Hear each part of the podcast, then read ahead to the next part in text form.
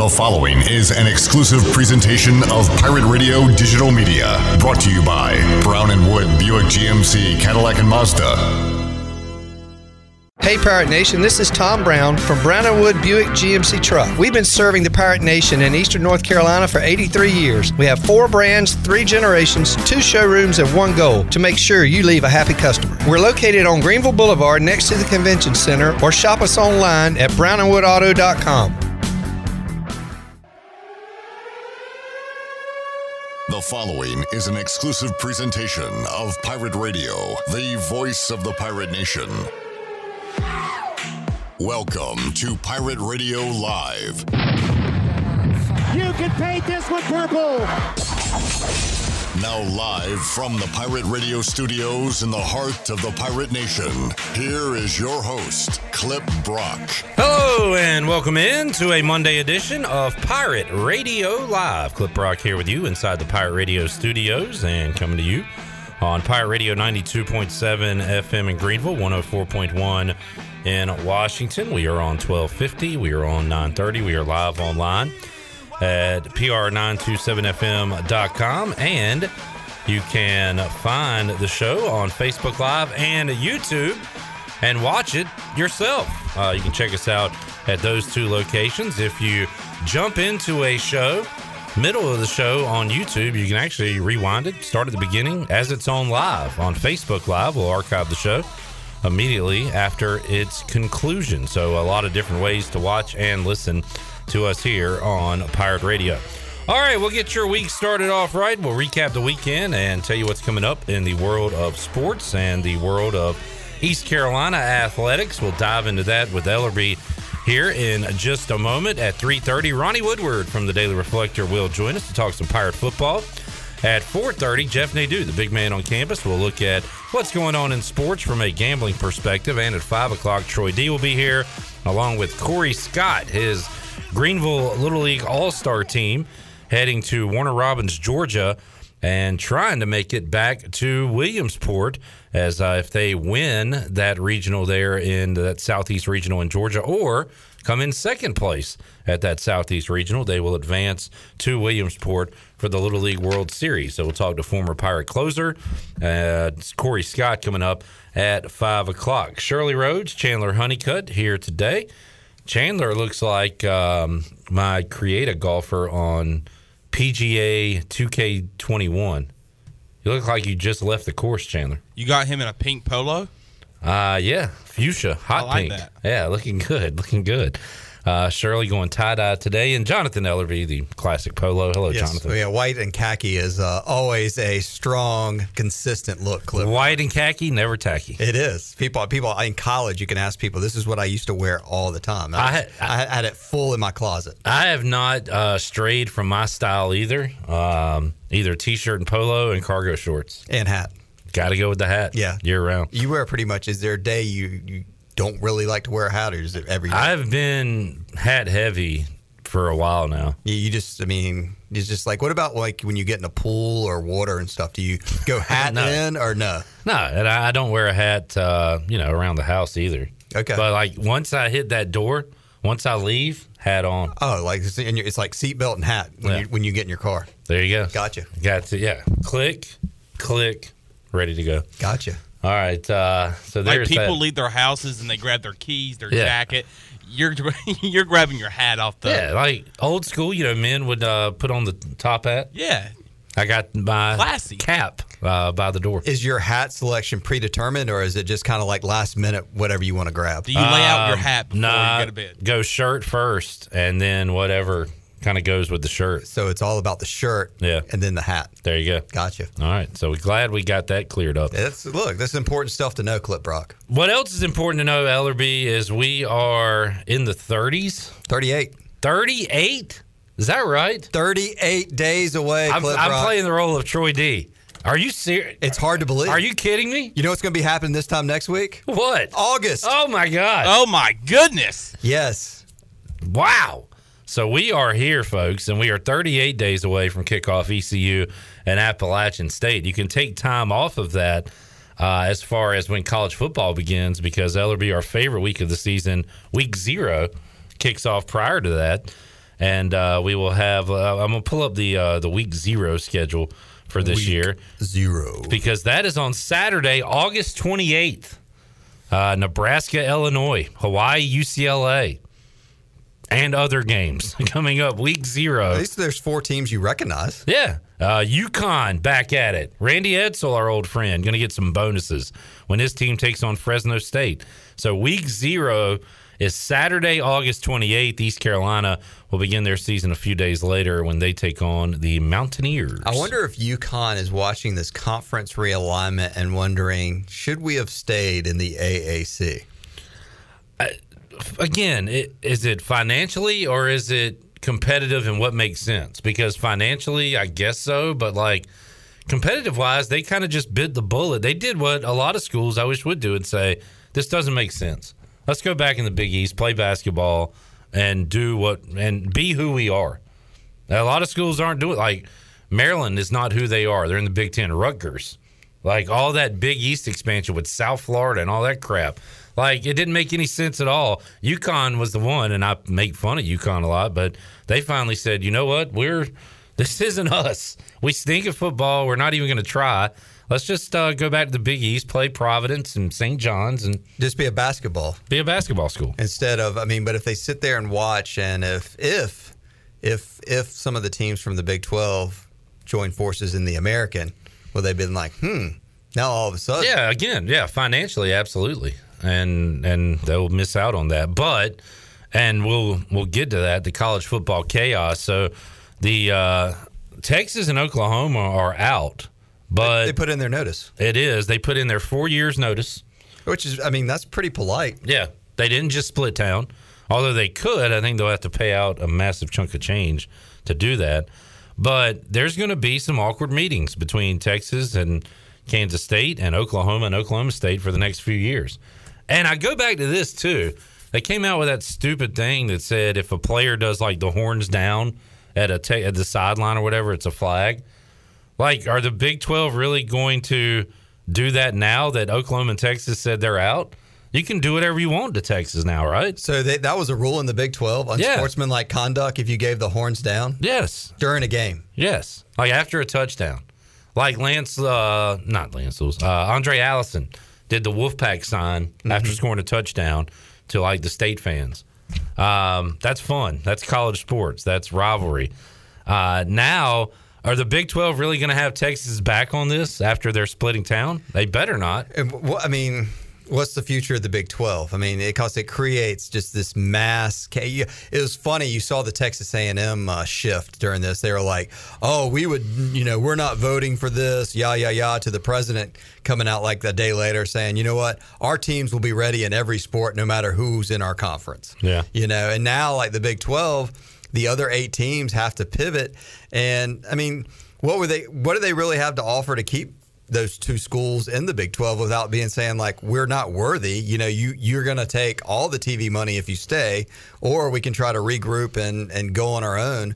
Um, I think the one thing that uh, ECU fans and AAC fans have to be ecstatic about is that Mike Aresco is our commissioner. I agree because, with that. because I think he has been the rock star and the all star in all of, in my opinion, of college athletics of, of positioning the American Athletic Conference and uh, really making it. I mean, he he he'll stand up and talk the talk for the American, and uh, I applaud him for for his stances, and uh, I feel like that maybe the American could come out.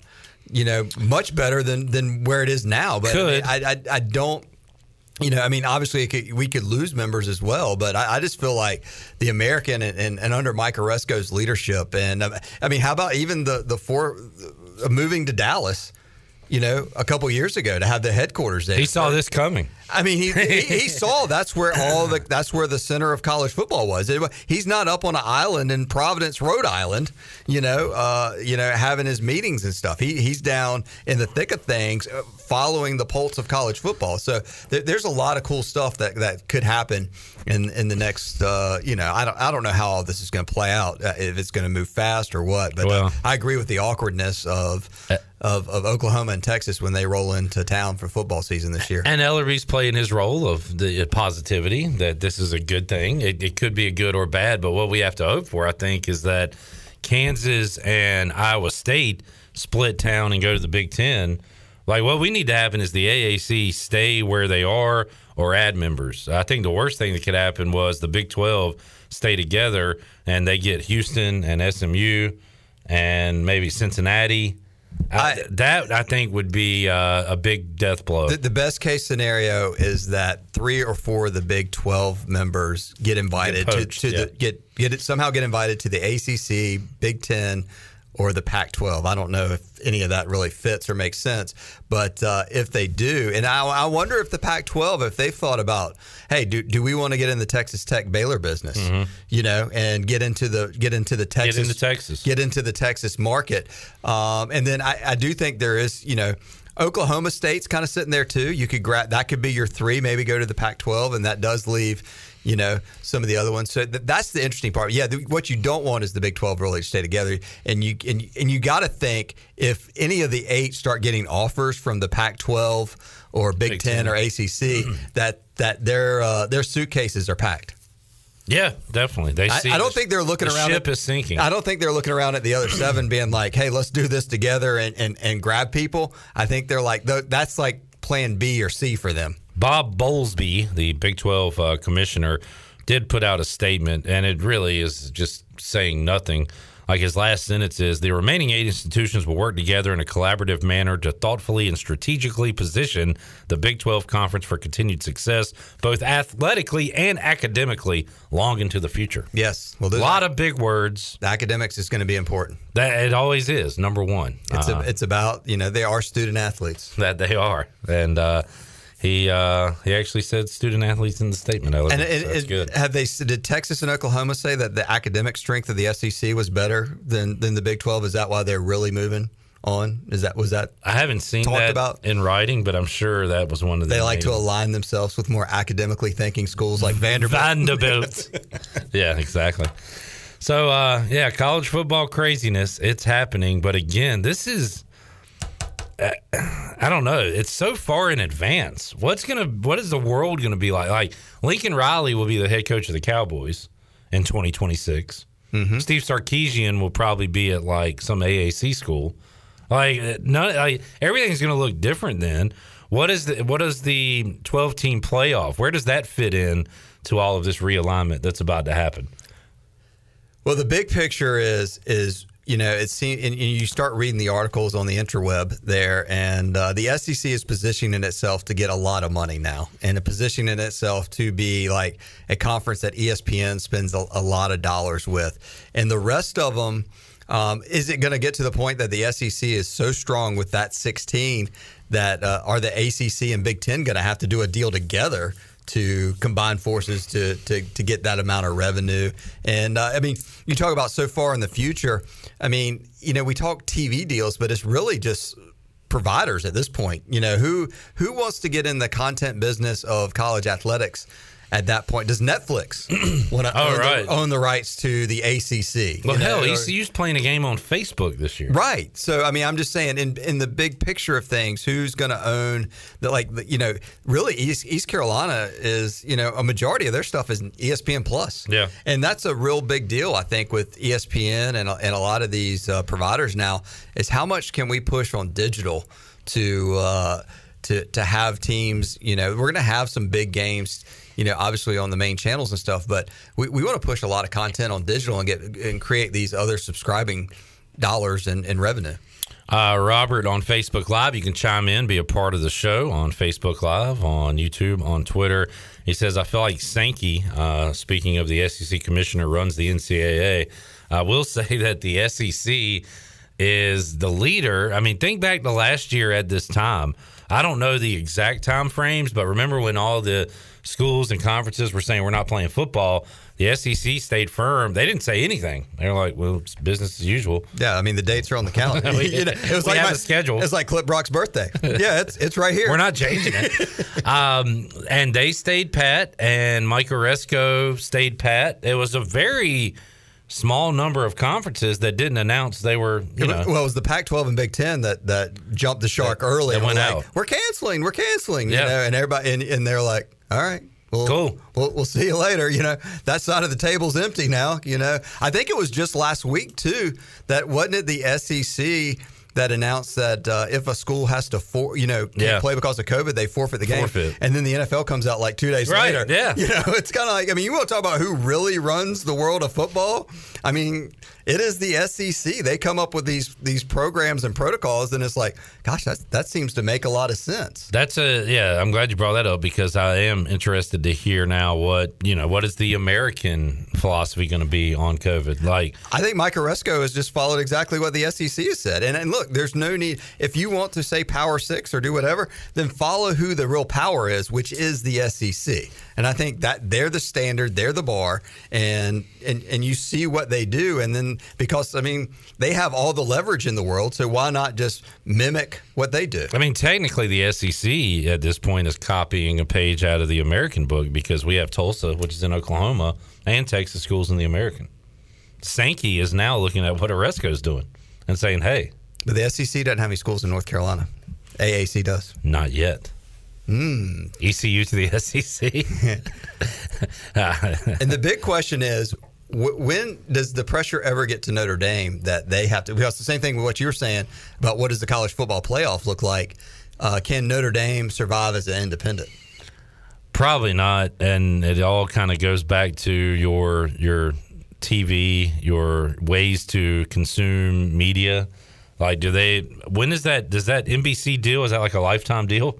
Like, is that enough to keep them afloat, or But- do they need to jump in? Or is the SEC powerful enough to like where they can make Notre Dame irrelevant, saying, "Hey, look, we're playing the SEC schedule of who we're playing. We have we have ten of the top twenty-five in the in the country every I year." think they've kind of already done that. I don't know about irrelevant. I know Notre Dame is still good with Kelly and everything, Brian Kelly, but I do feel like on a college football Saturday, the focus is East Carolina, and then it's what SEC games on at three thirty, and you'll look at the night game, and that's usually not Notre Dame either on ABC. Uh, they usually have their own weird start time on NBC. I feel like they're overlooked in 2021 college football already. But the SEC strength of schedule, an SEC nine and three team is going to have a stronger case than an 11-1 Notre Dame team when it comes to the end of the year because they're going to say, "Hey, look, we lost in Baton Rouge by six points," and then you know, I mean, they're just going to be able to go down this, and it's going to be. It, I just don't know if Notre Dame's strength of schedule is ever going to be able to match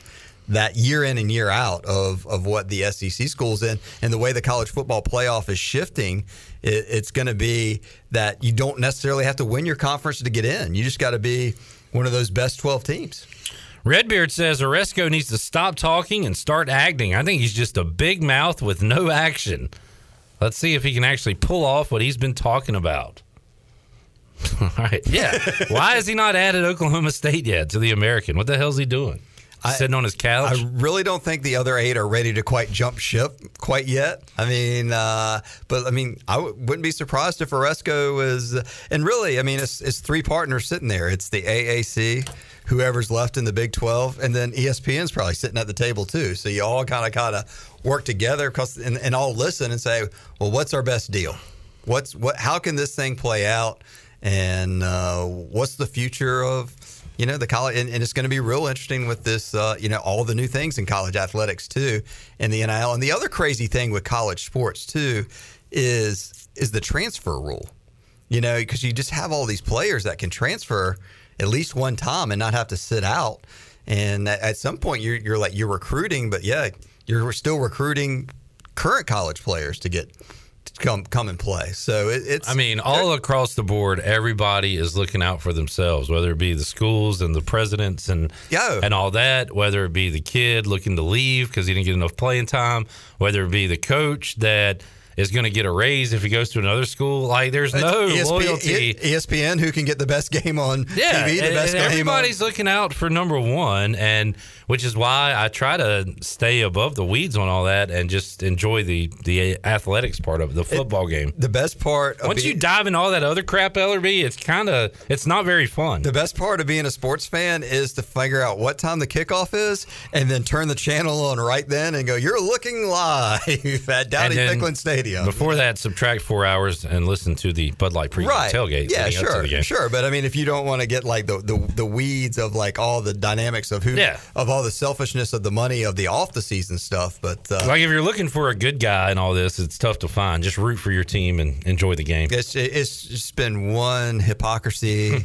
and just lies and like the the goalposts are constantly moving. It was just, I mean, really, it's why a lot of sports fans don't like politics is because this is kind of the political aspect of it. And I mean, I know Texas has got a ton, a ton of of billionaire boosters, and if they wanted to, to, to start in the SEC the next year, I don't think the seventy six million would be that big. I wonder why they aren't. I don't know. And maybe that maybe they're just playing a game of poker right now, saying, "Hey, look, we're we're willing to go four years." And they're just waiting to see if the other eight schools are, are going to get offers and it's going to dissolve and they're all going to come to a mutual agreement. And no one, I don't know, you know, what if, as I said, what if three schools get offered to the Pac 12, you know, another one or two gets offered? I mean, West, you got West Virginia that's sitting on an island by themselves anyway, kind of in this uh, East Coast time zone. The one thing I've heard that that really kind of hurts West Virginia and all this, and some of the things I've read, is that you know it's a mountainous state, it's a, it's a unique state, but like they don't have a lot of high access to high broadband internet. So that I mean that kind of hurts their That's crazy. that hurts their value in this day and age. It's not the whole TV market like we saw before, but uh, because a lot of their a lot of these TV deals want to have secondary access where you're on ESPN Plus, and if that state's kind of irrelevant when it comes to that, then who knows? So Three out of four hollers don't get ESPN. no, no. So uh, all the West Virginia jokes play in in, in that category. So it's going to be very, very interesting uh, how it all plays out. And uh, I, in a way, I'm excited about it because I, I would love for the AAC to add five schools and, and get to that magical 16 and, and, and be a super conference like the SEC. Yeah, that's uh, that is the hope. Uh, you you got to really retrain your brain uh, as far as what college athletics, college football, everything is now. Because like West Virginia to the ACC, you could th- say in the past, well, that'll never happen. They just don't really fit in with the ACC. Well, does Boston College or Syracuse or any of those schools? Does Maryland fit in with the Big Ten? Does Rutgers fit in?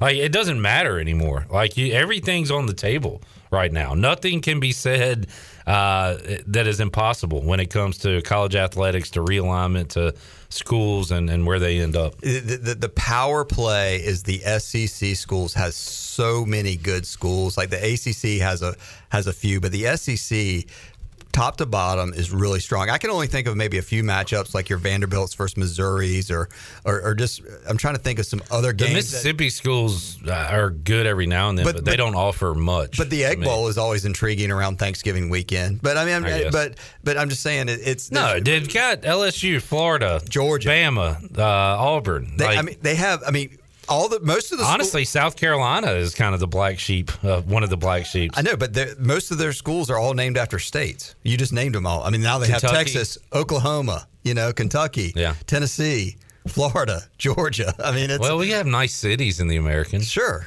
And we have our own state, East Carolina.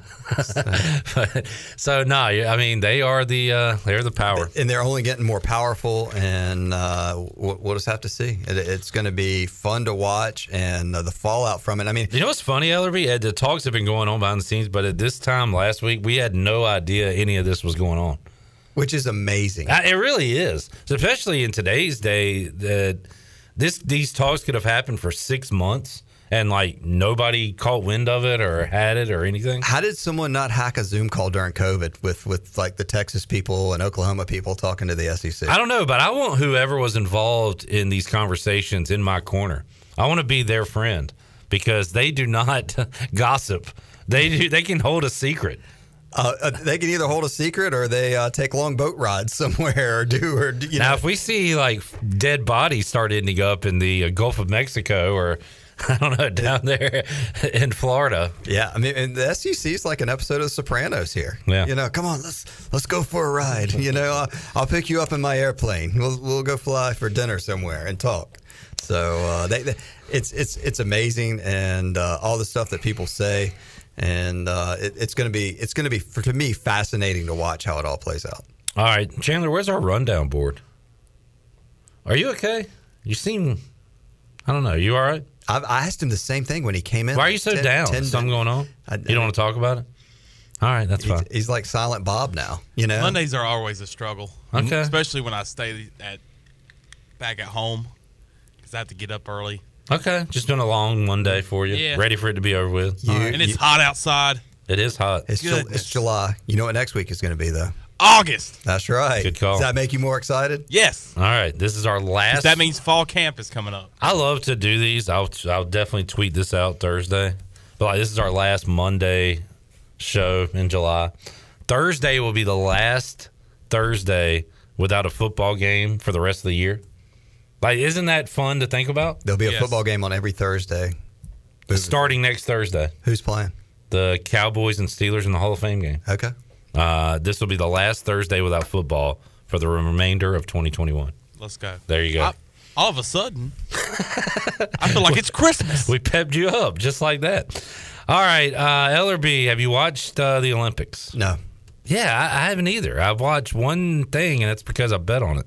It's I has I have zero interest. I in know it. I can't Like- find a lot of motivation to watch it either. Like I have, I don't even know who like the stars are, and I, I listen to a lot of pirate radio, so I know the basketball team lost because I heard about the guy talking about it today. But no, I just I have, I think the Olympics had their time is past, and uh, I mean all the sports that matter for the Olympics, like track and gymnastics and swimming, they have like world championships.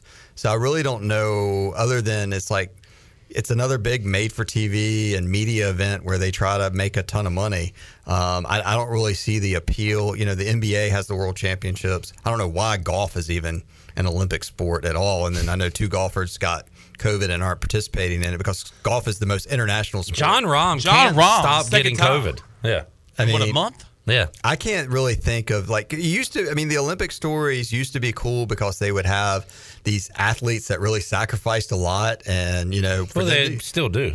and to get on a Wheaties box and other stuff. And- but but there's too much of the don't professional. care anymore. There's too much of the professional athletes in the Olympics. Yeah, too, but but too that's much that's that's and- not a good argument. and too There's many- a lot that aren't Ellerby. and too much politics in, in the Olympics. Too. what about? But yeah, but I don't know. The That- biggest you argu- just aren't into it. I don't know if those reasons are valid. I think that's why the ratings are at all time low. I mean, well, I think, the uh, uh, also because there's such a massive time difference. I mean, there's like a 13 hour difference between Tokyo time and here, and you never know what's on and what's live and what's being replayed. So it makes it difficult because Yeah. I was, I keep up with some of the Olympic sports, softball being one of them.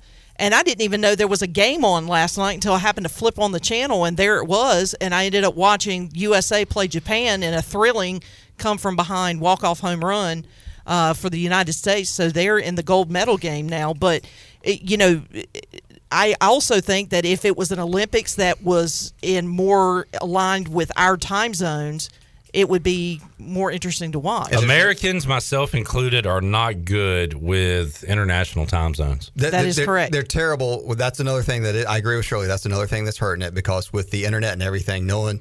I mean, I never go home. I never record a game and want to go home and watch it. I will. I, would I, I've recorded East Carolina football games and I will go home and watch it if I want to see the end or a play or something that I, that I want to go back. But I would never like. Don't tell me what the score is. I'm not going to watch it because Yeah. it's just too tempting just to look and see see what it is. The time zone is the deal, and then I also the checking the scores are too. But I also, I mean, if you want to give the Olympics a little bit of a defense, is that uh, there also wasn't a traditional build up to it because of COVID. The, the big news was and Yeah. the delay. of, of like you know not having fans and then who's going who's not so there, there was a little bit of that but as i said it gets back to my original point the olympics has, is past its time Yeah. of usefulness Yeah, it's kind of like um, texas and oklahoma in the big 12 it's like Saturday Night Live and late night t- talk shows. Yep. We've had this discussion before. They used to be institutions, and now it's just like a dinosaur. Yeah, Letterman and Leno, and I, Yeah. I don't know. I mean, and the guys that filled in after them have, have had their little bit of you know splash with it, but I just don't think. But then it all just became like a political show, which Right. like we're you know. Well, and I, I mean, and, and honestly, content and everything's been moving to YouTube and all these other places. It's just just it's the same thing with your six o'clock. and Yeah, I saw an article about, and I'm a big podcast fan. Podcasts have hurt those too because that's where I get my comedy now. Right. I don't have to go to the late night talk show. Well, and it gets back to your point. Those shows became more political and less comedy. So, and then, so if you want to just go find your own your real comedy, then you go seek out uh, the, the comedy Yeah. on a podcast or somewhere too. So there's there's a lot of that all in play. And uh, so, no, I have not watched any of the Olympics. Do not plan to watch any. all right. Not not because I'm protesting or anything, but I just don't. Ellerby is protesting the Olympics. You heard it here first. I, I- it's because I just don't find it interesting or, or worth or value of my time. Mike said the SEC Oklahoma Texas meetings took place in the mountains of West Virginia where there's no outside communication. That see, Very good, dead, Mike. dead on, Mike. What I mean, Well done. that's the guy that's that's thinking where there's no uh, broadband internet or or anything. All right. cell service. Our final uh final thing here on the rundown Friday Night Lights. So Saturday night, uh, Judy asked me if we have Hulu. And I was like, here's what we have Netflix, Disney Plus, ESPN Plus, Asteroids. Amazon Prime, freaking Peacock, Paramount Plus. I got everything but Hulu and Apple TV, so I can't watch Lasso, which I'll probably end up getting that crap. So she wanted to watch a show on Hulu. We get Hulu. We realized the damn show don't come out until mid August. So I'm like, all right, I'm gonna wa- find something on Hulu, and I started watching Friday Night Lights. Now, who here has watched Friday Night Lights? I've seen the movie. I've seen the movie. I've Ronnie Woodward has. I read the book. Ronnie Woodward. We'll talk about it with Ronnie. Um, pretty good show. It's like it's football. It's a high school drama, but the high schoolers are like 38 years old, so you don't feel too creepy about watching it. It's kind of like 90210. Yeah, kind of. Yeah, you got Luke Perry, who's a 42 year old. Um, but no, it's uh, it's a pretty good show. So I watched that on Hulu over the weekend. That's my new binge that I'm going with. I've got to watch it. Yeah, you've never watched I've it? never seen Figured it. it'd be right up your alley. I know, but that's why I want to watch it. yeah. Okay. What, can you get Apple Plus tonight and give us a review on Ted Lasso? Why the hell week? not? Why not just get everything?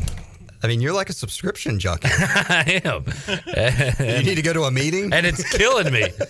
Finan- I'll never financially recover from this. My Joe name's Exotic. Clip, and my debit card gets hit every day with some sort of subscription fee. So, Hey, Clip.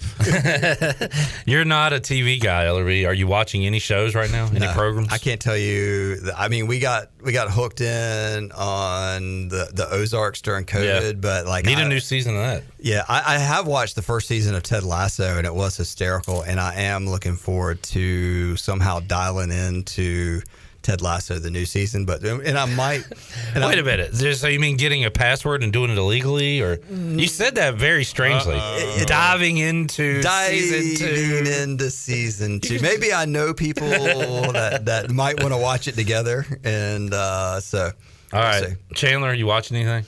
Um, no, not at the moment. Uh, I want to get back into The Sopranos. Yeah. I want to give that a second chance. I And wanna then watch that. Um, tonight, me and my roommate are going to watch. I think the new Space Jam Okay. with uh, LeBron James. It's on HBO Max. We'll have uh, a review of Space Jam, which I love. I just got done watching the first one because I never had seen the original one. I love the new trend of all these adults saying Space Jam 2 sucks, like it's made for them. Like, are you going to go watch more cartoon movies and review those? Like, why? What did you think it was going to be? Who framed Roger Rabbit? Hey, that Jessica Rabbit was a good looking gal. All right, Ellerby, thanks for hanging out. See you next See week. you in August. That's right. No more, fo- you know, football every Thursday. What I'm hearing. Uh, starting next week. Yes. Next time we talk, there will be a game on Thursday from now till the end. Of Cowboys, which I know you know who. The. How about them Cowboys? you- Brian Bailey having him. on. Where the hell's Brian Bailey? He's not answering my text. I think he's on an island somewhere. He sent me an email today. Well, maybe he's I not- should email him. Maybe he's not back in town. He was born in West Virginia, so maybe he doesn't have Broadband ability to internet. communicate. Yes. All right. And we're all putting this all together now. Hopefully next Monday, Brian Bailey will rejoin the show. But coming up next, Ronnie Woodward from the Daily Reflector will join me inside the Pirate Radio studios. We'll talk some Pirate football, some uh, college football uh, regarding the state of North Carolina. I believe Ronnie was at an event. Were you at an event? Okay, he was at an event. Ooh. We'll tell you about that college football event, who was there, what was said, and uh, everything else going on when we return on Pirate Radio Live after this.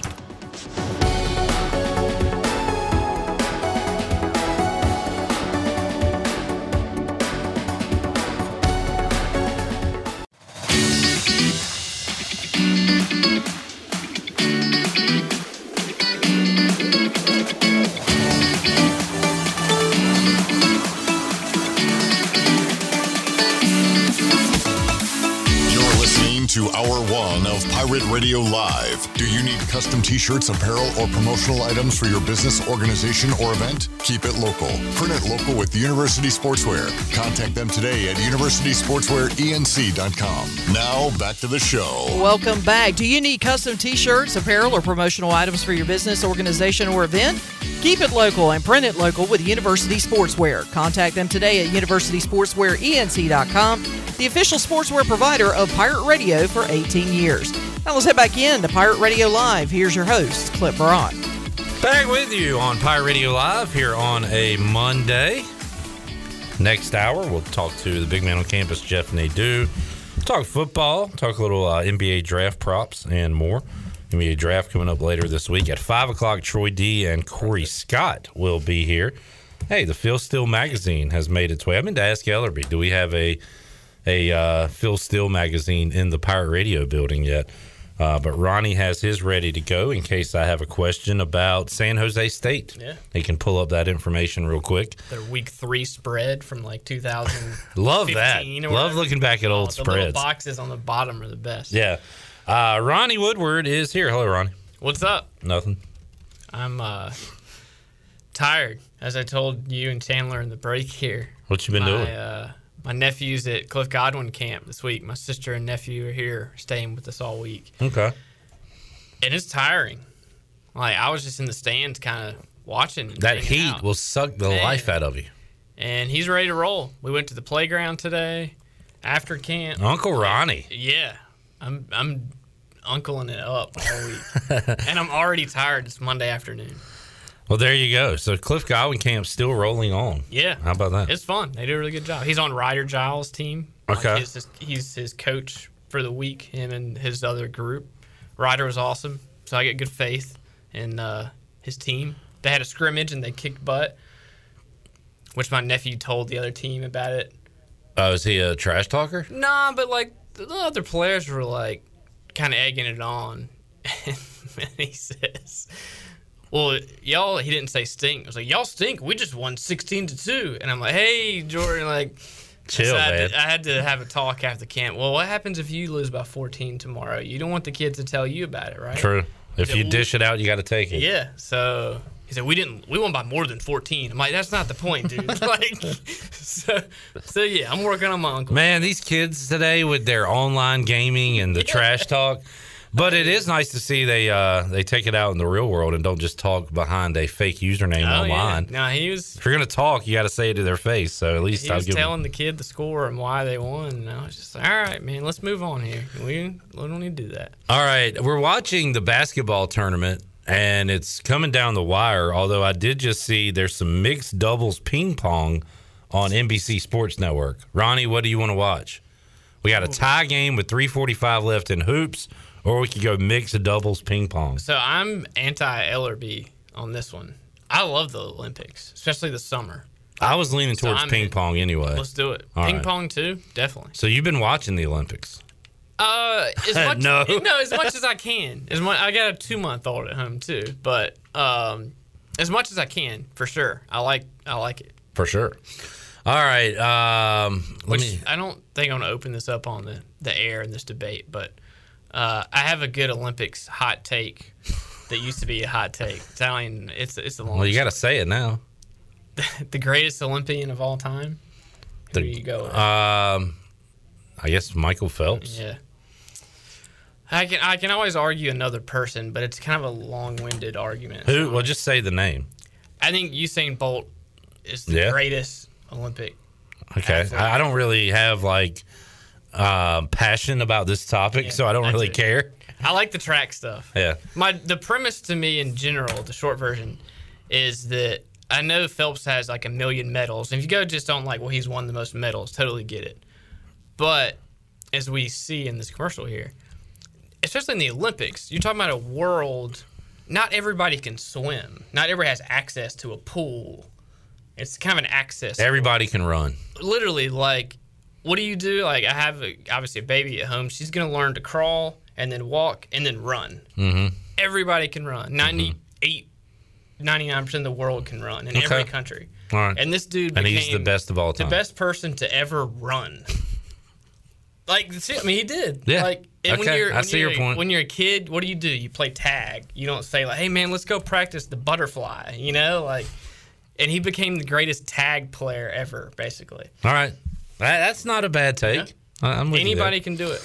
Uh, John Moody says the best Olympian of all time is Kurt Angle. That's That's a good call. greatest intro. Dun, dun, dun, dun, dun, dun, dun, dun, Might be dun. But the Phelps thing's hard to argue. I get the medals. Definitely, he's uh. Well, you can't argue. He's the most decorated of all time. Correct. I just think what Usain Bolt did was pretty amazing, considering that everybody can run in every country, pretty much. Some. I- br- Go ahead, Chandler. I sat uh, a couple rows back of Scott Hamilton at a Tennessee Titans game before. There you go. Diver, right? Uh, ice skater. Ice skater. He dove into the ice, which was, I think, incredible. Here we go. See, I I can get into this stuff. I Mixed it's doubles ping pong. Shirley, you in? Uh, you in on this at all? This is awesome. They should have cornhole at the Olympics. Doubles ping pong. Shut pong. up, Chandler.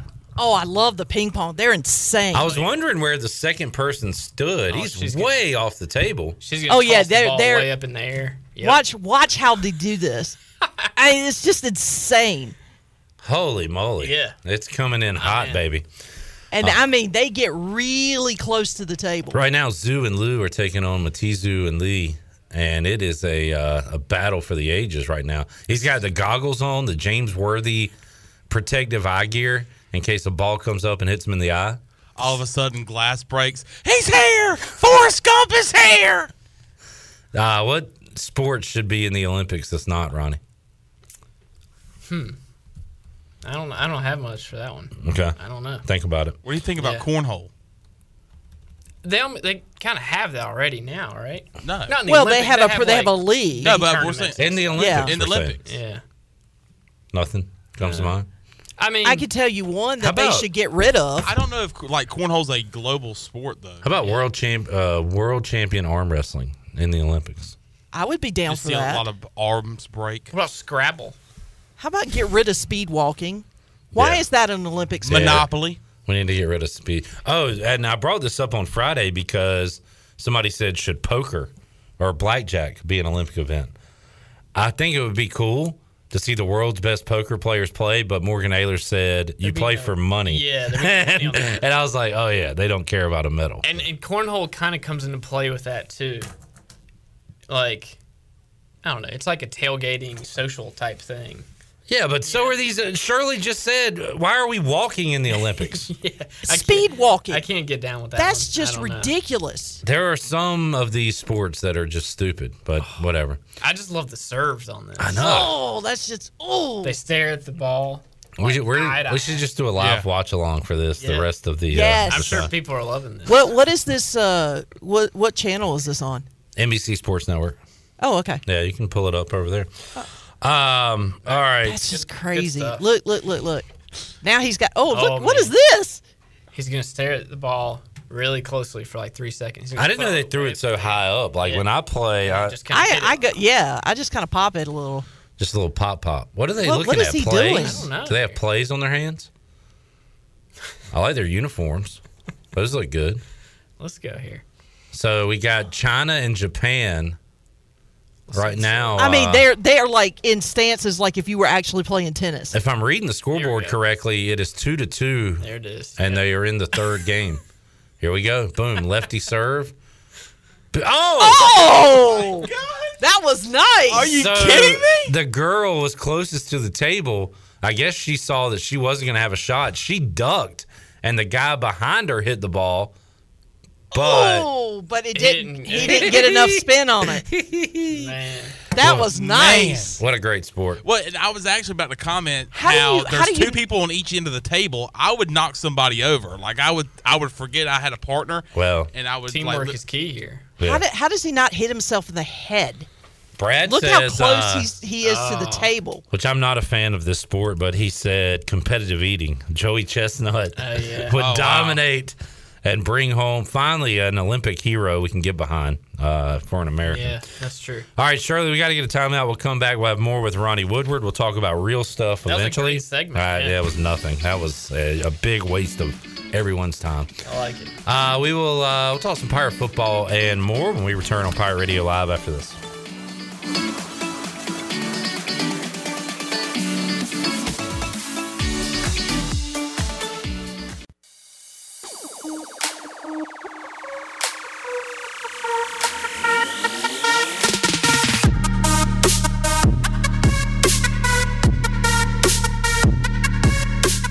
Listening to Hour One of Pirate Radio Live. Do you need custom t shirts, apparel, or promotional items for your business, organization, or event? Keep it local. Print it local with University Sportswear. Contact them today at universitysportswearenc.com. Now, back to the show. Welcome back. Tommy's Express Car Wash. Come experience the difference at Tommy's. Now open at the corner of Greenville Boulevard and Red Banks Road. Doesn't your car deserve it?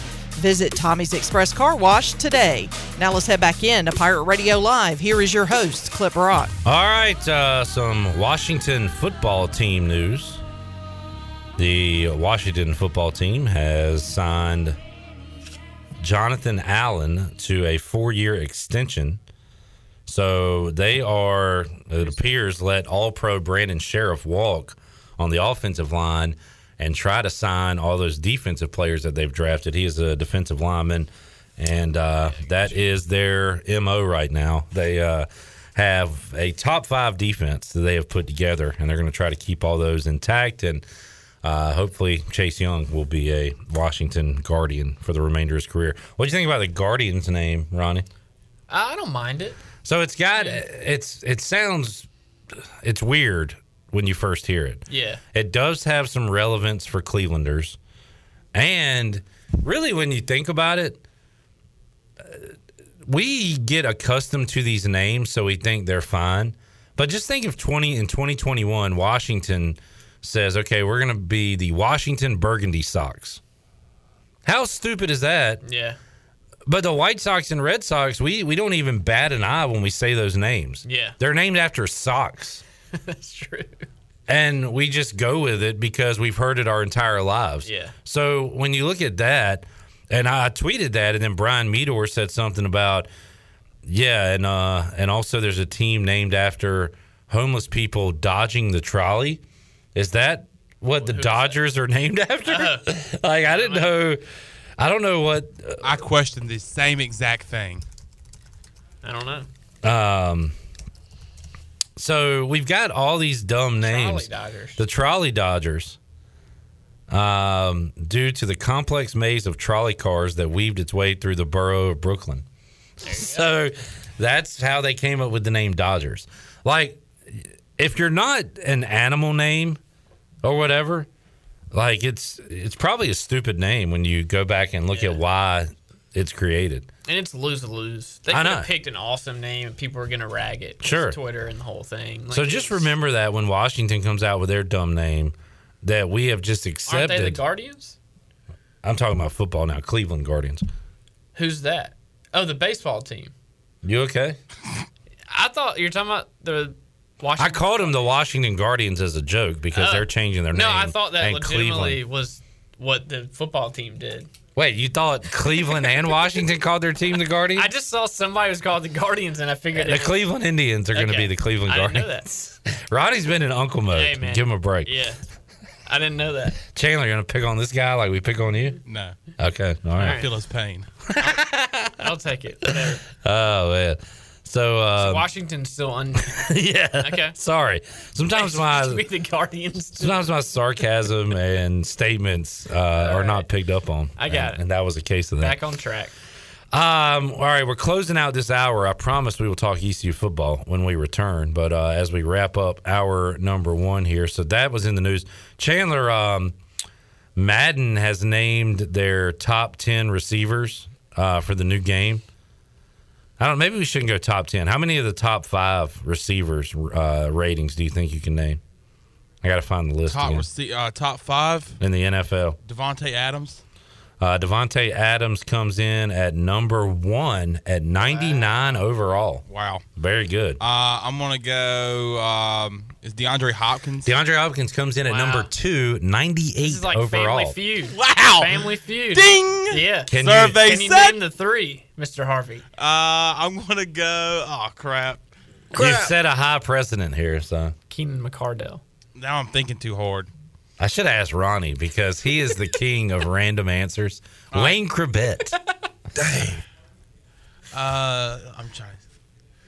I'm trying to- Is DK Metcalf up there? Nah, I don't know if he made the top 10. Uh, DK Metcalf did not make the top 10. Uh, who was third? Uh, You want to throw out any more guesses? You want me to tell you? Go ahead. Uh, number three at a 98 rating is Tyreek Hill. Number four, after a huge year last year, is Stefon Diggs with a 97. Little surprised here, Yeah. but the old man still has it apparently. Larry- No, hell no. I was about to say Larry Larry Fitzgerald. Fitzgerald is fifth. Julio Jones still getting some credit is 95 overall. Play for now. Uh, the Tennessee? Tennessee Guardians. You could have got me. Number six is Michael Thomas, followed by Keenan Allen, Amari Cooper. Get the hell out of here. Mike Evans, Allen Robinson. I'll take Terry McLaurin over those bums. Ah, probably not. But Amari DJ Cooper. Moore in that uh, list. That's why actually why I saw it because on my timeline the question was who got snubbed, and somebody posted a GIF of DJ Moore, which is why I saw that There you list. So there's the. Uh, I have not played Madden in a million years. Same here. Uh, Redbeard points out that the Cleveland Guardians Yeah, I saw it. That's pretty cool, actually. have a uh, a roller derby team. It's a name of a roller derby team. There could be. Uh, oh, they got a cool logo and everything. Their logo is cooler than the baseball logo, and uh, So they can change their colors they, now. they might have to sue. Aqua and Nah, they're going to San stick with the same Sharks colors. Uh, we got a lot of future Guardians that uh, are former Pirates. Yeah, Benton, Cadell, and Gavin Williams. They're I kind of like the history of that name. Yeah, have you seen like the statues with the bridge and everything? Like, Yeah, so I like it. All right, Ronnie's on board with the Guardians. Yep. Let's take a timeout. We'll come back. We, uh, I'm not joking this time. We will talk East Carolina football Okay, when we lock in. return with Ronnie Woodward as he joins us on a Monday edition of Pirate Radio Live. Back after this.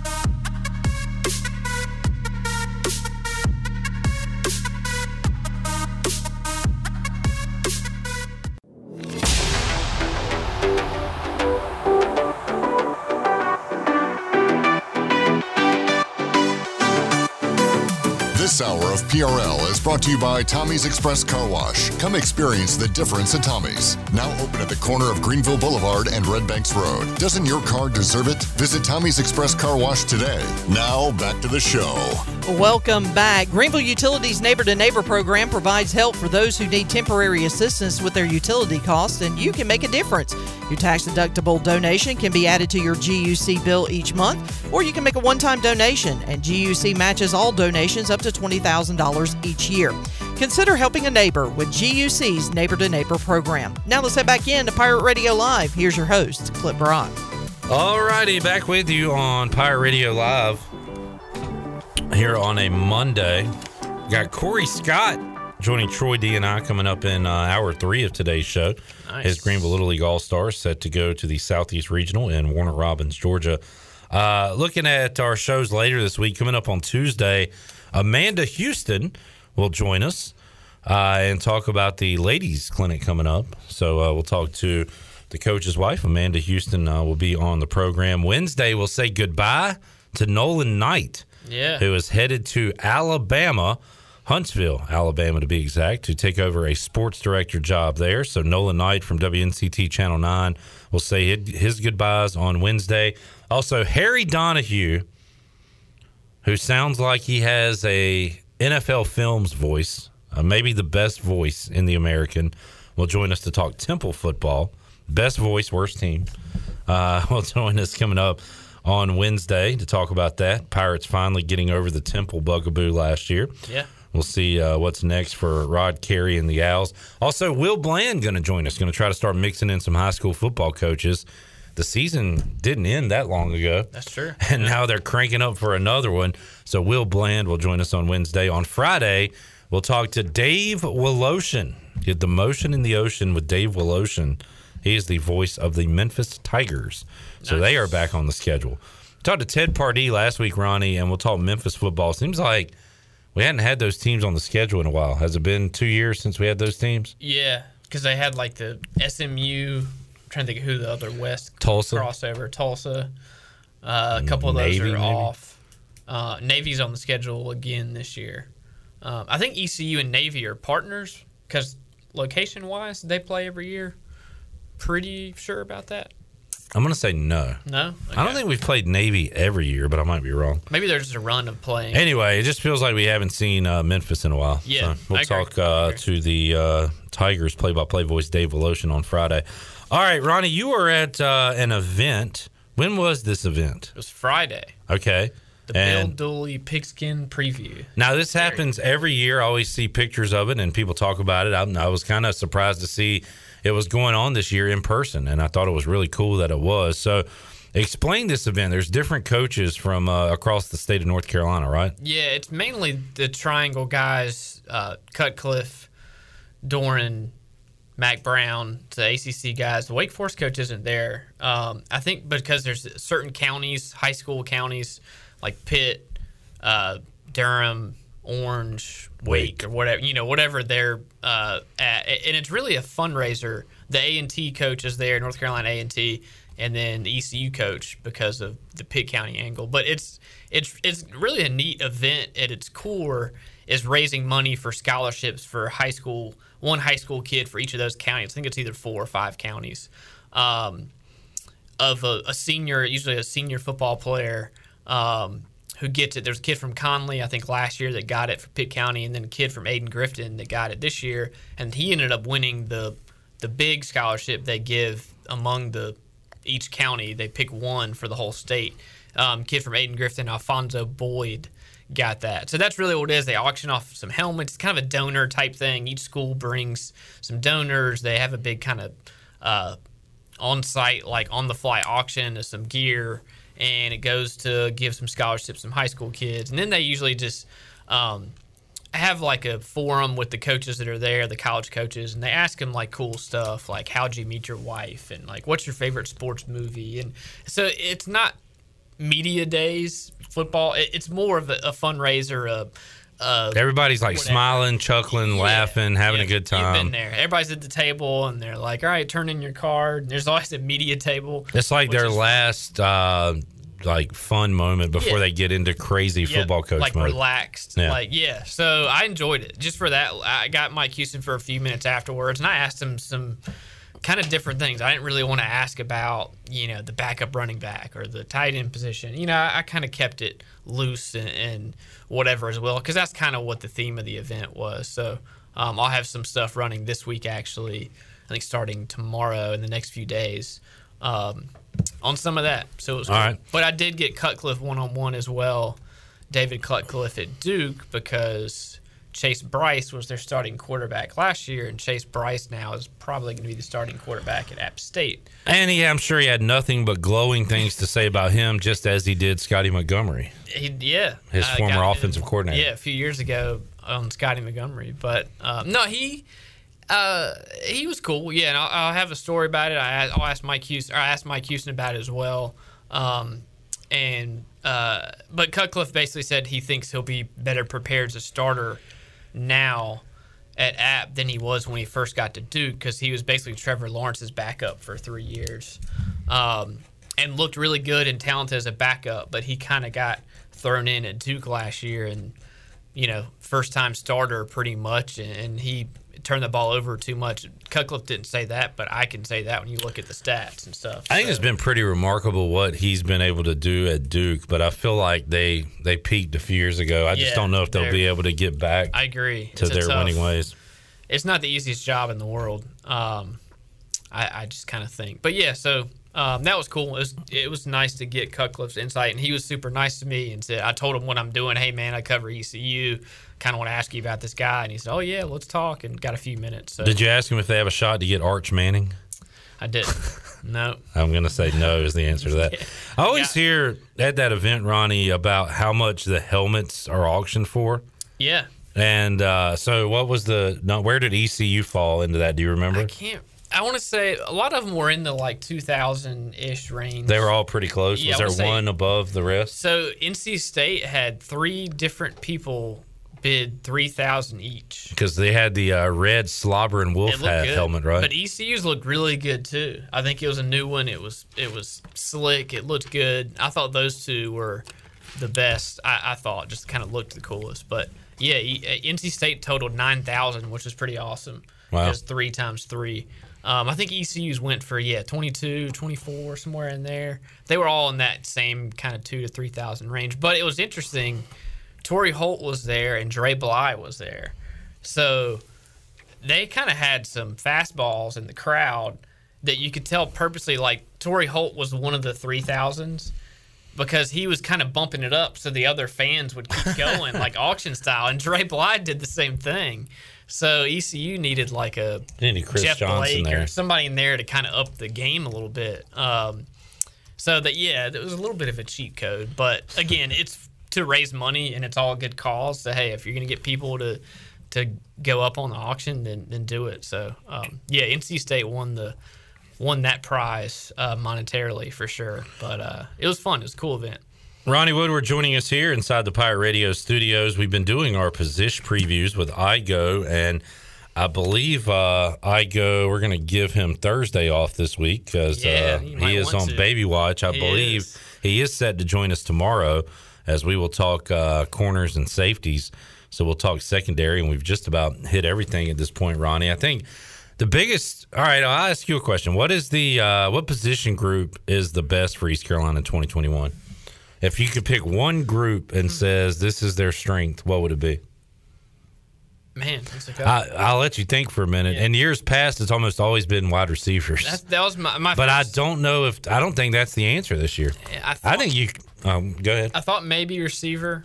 Uh, I would say, by the way, there's a good or not a good chance, but you might be on phone watch like you were with me. Remember, you Yeah. texted me and you're like, "Hey, can four o'clock work Oh, tomorrow?" true, And yeah. I was like, "Yeah, yeah, I'll be there." And then I called you like an hour later. I like, might have a "Hey, man, contingency plan. I'm heading Yeah. to the hospital. I think I goes on that plan this True. week. Um, anyway, um, uh, I mean linebackers. I like. I like I, I like linebackers, and I would say I think I would take running backs right now, even though there's only Oh, two, and even right. though they've only had one year, I would say they. Uh, maybe you could argue QB, uh, depending on Mason Garcia and Yeah, what's behind Holton. If you're just thinking like talent wise, Yeah. like quarterbacks, I think. But I would take running backs out of any of the other offensive position groups right now. Yeah. And I love, I've been raving about the linebackers, Xavier Smith. Yeah. I'm a big Bruce Bivens guy. See what Ram Stewart can do. Jeremy Uh, Lewis is kind of a wild card. Yeah, and it, kind of depends on too. Do you count like a Gyro Wilson or Stringer as a Yeah. linebacker or a DB? Yep. Do you count Lewis as a linebacker or a DN? He's an outside linebacker technically. So I like that linebacker group that they put together. I'm with you. No, we're on the same page. And running back makes the only thing why I didn't think running back just the depth. Usually it's like, oh, they have three, four, five guys. We don't know really anybody right Yeah, now. Behind the two, it's you know, if one or two of those guys get hurt, that all of a sudden goes from a big strength to a big weakness. But the hope is, the thought is, we didn't really know Harris and Mitchell at this time last year. exactly. Yeah. So maybe there's a couple more of those guys on this roster. Yeah. Uh, whether it's Jamoni, Jamon, I'll, or uh, Pop, uh, those newcomers that have come in. I, and I say quarterback, I was stuck in my mind only because uh, I was looking when I was filling out my preseason poll the other day. Obviously, I used the handy Phil Steele. Um,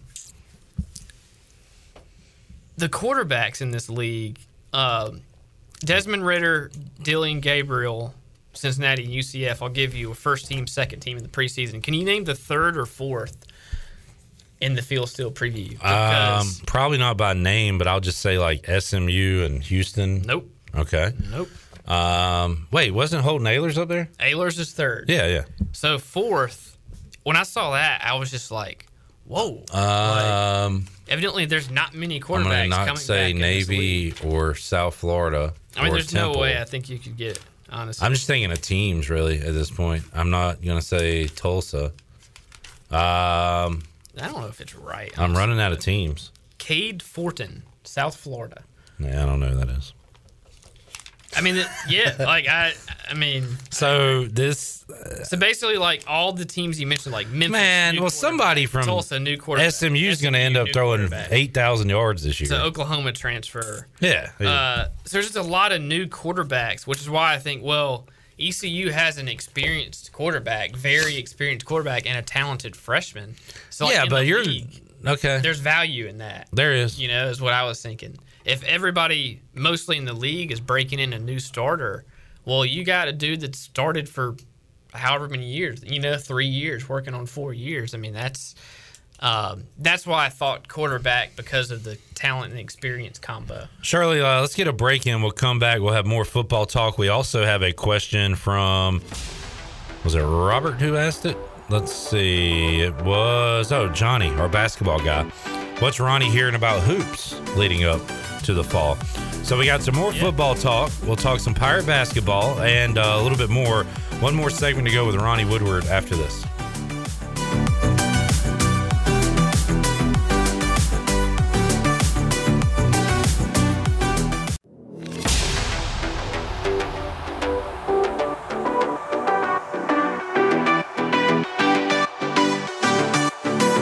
This hour of PRL is brought to you by Tommy's Express Car Wash. Come experience the difference at Tommy's. Now open at the corner of Greenville Boulevard and Red Banks Road. Doesn't your car deserve it? Visit Tommy's Express Car Wash today. Now back to the show.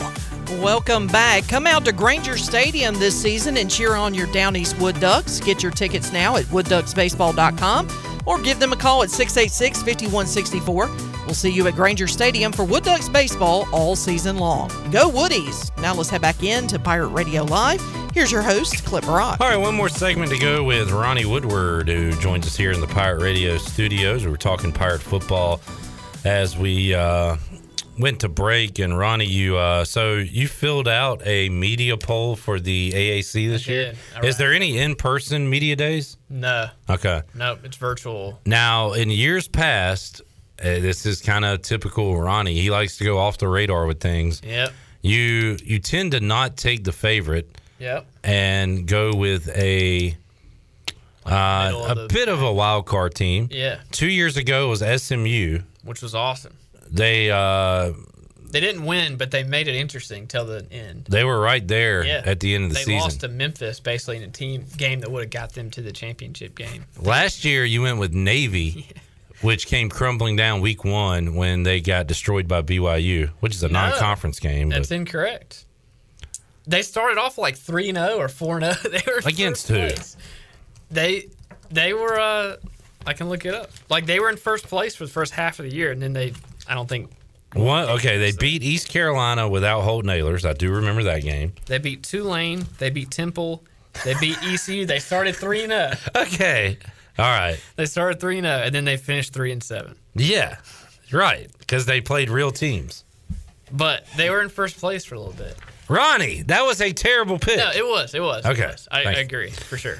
this year, I'm disagreeing with you. This was the year to make the sexy pick, and you didn't, and I'm shocked. I know. I couldn't do it.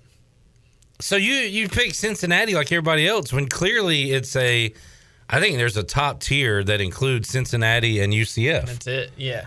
How did how did you not go against Cincinnati and take UCF? Gus Malzahn. They're going to score 70 points a game. I know. I'm with. Dillon Gabriel. I'm with you. Wow.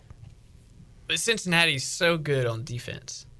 Um, I was close. Trust me, I was close. I agree. I think there's there's two teams who are top 25 caliber, really really good national teams, and I think there's a big drop off at whoever else finishes third, fourth, fifth, sixth. Yeah. Um, but I couldn't do it. I don't know. I I think that might be the unanimous pick. Like if I'm not gonna pick against Cincinnati, I don't know who might. Yeah. So I didn't want to. I would really be out on a limb if it was I was the only one out of whatever. I guess, but in but it, you took SMU and Navy. We're talking about UCF. Yeah. Like a good team. I know. You had the opportunity to go A against the grain and B maybe have your best shot ever to hit it. Yeah. And you took the pitch. I. I. Yep.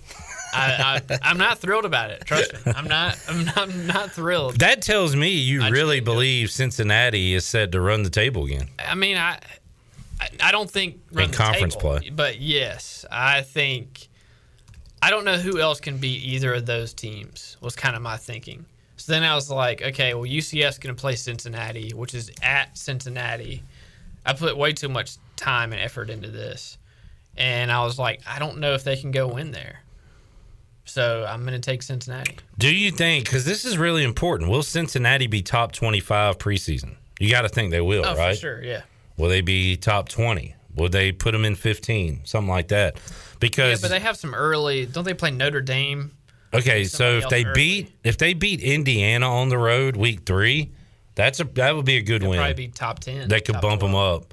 And they the college football world and usually they say ESPN controls this. This game will probably be on NBC looking at the 2:30 start time. But um, when they play Notre Dame, they want Cincinnati to be ranked as high as possible to get as many eyeballs they can on that game.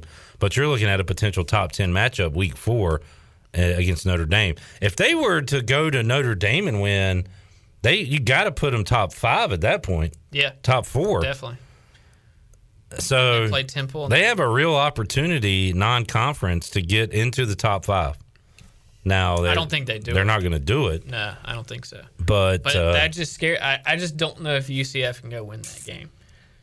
Oh, they will because Cincinnati is going to be five and zero, ranked third in the country, and then UCF's going to beat them. Oh, if that happens, I'd be so mad myself. That's the That script, the Ronnie. Ultimate, like, I did it, and I don't. I, I just honestly, I don't think anybody can beat the. And I also don't know if UCF has the safeguard. Of like UCF could lose a game to somebody else. I don't think Cincinnati can. Like, I think they're that talented, especially on defense. I don't think they're going to get upset by whoever. You know, like I just I don't know. I, I think yeah, they're good enough. I didn't. This was not a year to be cute. Was what I ultimately Oh, came God. down to. Fine, okay. The one year I not to be cute for I Ronnie know, I know. I'm looking at a mock draft uh, for NFL because I saw you got Rattler and Sam Howell one and two, but I saw a mock draft uh, months ago that had Desmond Ridder like way high Really? in the draft. Um, in fact, going to Denver, but they have them taking a uh, Nevada quarterback. And I don't see Ridder, the Liberty quarterback, going to the Washington football team. There you go. The Guardians. Uh, so I don't see him here in this first round. But uh, I, when I saw that, I thought, okay, Desmond Ridder's not that good. He's a really good runner. I still don't know about his throwing, Yeah. but they play to me, defense. it's their defense, Yeah. man. Ahmad Gardner, Coby Bryant is still at Cincinnati. He's the one that got torched by C.J. Johnson. Yeah, but he's he's good. He's really good. Yeah. Darrian Beavers, line, like all these guys are back. Javon Hicks on defense. Um, and then when you add in, yeah, they have the quarterback back on offense, the talent they have there. I don't know. I'm I'm buying in. All in on the uh, Bearcats. Luke Fickell. If Luke Fickell was not there, because I'm with you, I love the Malzahn thing. Yeah, You that give- just seems like it's going to work. you give those receivers and that quarterback Malzahn, but they added a bunch of transfers. They're kind of depending on like I don't know. It could happen. I, I, it- very close to doing it. I think UCF's legit, but I think they're legit maybe like next year. I think maybe this year is. It, there's still going to be a, a learning curve with a new coach. I think I like Gabriel more than Ridder, I do too. but the defense. I, I hear you. The defense and the coach, man. Like, All I, right. I can't pick against Fickell when they have the best team he's ever had. Johnny loves to uh, when we talk hoops, whether it be me and Ronnie, me and I go, me and anybody. So um, I've talked to Cy Seymour on the air, Morgan Ayler's off the air. They were both able to get me excited about this class that ECU brought in. Yeah. Uh, so Ronnie, with folks who who you've talked to or what you've seen with your own eyes, uh, what can you tell Johnny and the Pirate fans about this basketball team that Joe Dooley has assembled? So both of those, I saw some of the a few of the new guys, uh, Jackson and Tabbs, the guy Mm-hmm. from Boston College, shooting um, when I was over there recently. I think last week or, or sometime recently, um, and had an interview with Joe Dooley, and he mentioned that you know and said, "Hey, look, they were thirty percent, 34 30.4 percent shooting from three last year. I mean, And we've heard it every year. Even worse before that. Yeah, like it's just been it's- awful It's since got to get to Richmond the mid left. thirties. Yeah, but he put a, a benchmark on it, which I thought was interesting. It's got to get to the mid thirties, um, and he thinks they're gonna try and shoot. And I asked him like, how's it going on moving on from Jayden Gardner? Mm-hmm. Just not, not you know on the court, off the court, Mm-hmm. perception, social media. You know, he was the face of the program. Yeah. of all assets, publicly, internally. Hey, Pirate whatever. fans! So we got a big game tonight. They Yeah. put Jayden Gardner in that video. Every single game, we interviewed Jayden Gardner, win, loss, draw, whatever. Um, and he said, you know, they're going to be different. Obviously, they're, it's not, you know, it, they're going to have to be more perimeter, perimeter oriented. Ended. They're going to have to get some guys who can shoot. Um, and different guys. So I- it's going to be a different team. What does that mean exactly? I don't know, but if it works, it's going to be because they have a few of these transfers or freshmen as well who can shoot. And All right. they're bringing a bunch of guys in they hope can shoot. And to me, it's almost the the rule of math there. You know, like are all eight of them going to be Sam Hennett? No, but if one or two can be Courtney Captain and filling. I'm killing the names here. Hmm, that Uh, wasn't a good example. no. Captain can shoot. Let's go, James Legan. There you go. Um, then maybe they have something. All right. That was my takeaway from all that was they they're gonna need. Um, kind of like ECU with all the defensive linemen they brought in. Yeah. like a couple of them got a hit. see what and yeah. stars. Yep, bring in some guys and see if a few of them hit, and uh, I think that's in general what they're going for, and we'll see what happens. We are out of time, Ronnie Woodward. All right. Thank you for joining us today. You got it. We'll uh, check in fun. with you next week. August. It'll be August. Man, we'll have like football practice to cover starting next week. Yeah. Exciting times. Exciting time. Yep. All right, let's uh, take a time out. We'll come back. Jeff Nadeau joins us to talk about what's going on in the world of sports from a gambling perspective. We'll do that when we return on Pirate Radio Live after this.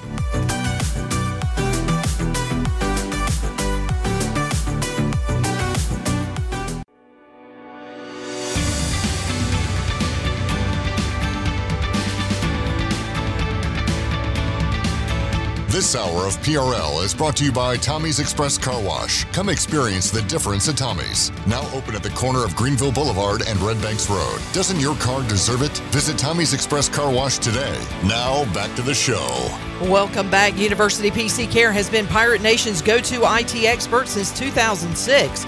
University PC Care are the local tech support experts for any of your business needs. Let University PC Care take care of it so you can take care of business. Visit universitypccare.com to learn more today. Now let's head back into Pirate Radio Live. Here is your host, Clip Baron. All right, we'll wrap up hour number two by talking to the big man on campus, Jeff Nadeau, who joins us on the fixed NC live line on the Monday edition of Pirate Radio Live. Big man, how you doing today?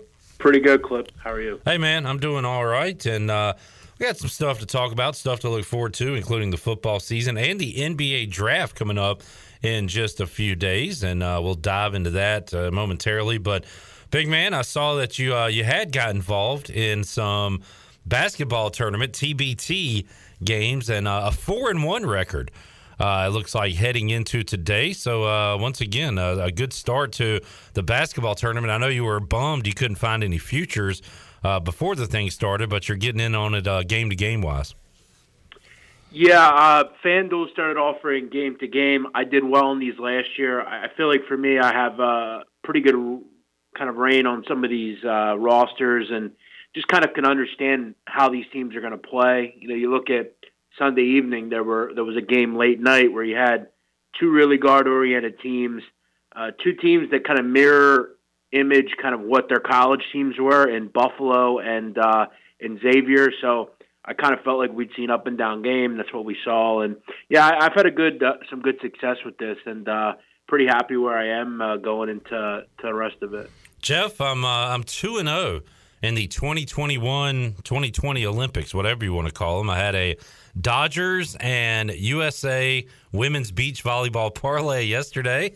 Hit that, and then I had the USA softball team last night. They came back to win two to one. So two and zero in uh, in the Olympics, Jeff. I, I might just quit now and uh, and uh, take my winnings and stay on top. Have you uh, dove into the Olympics at all yet?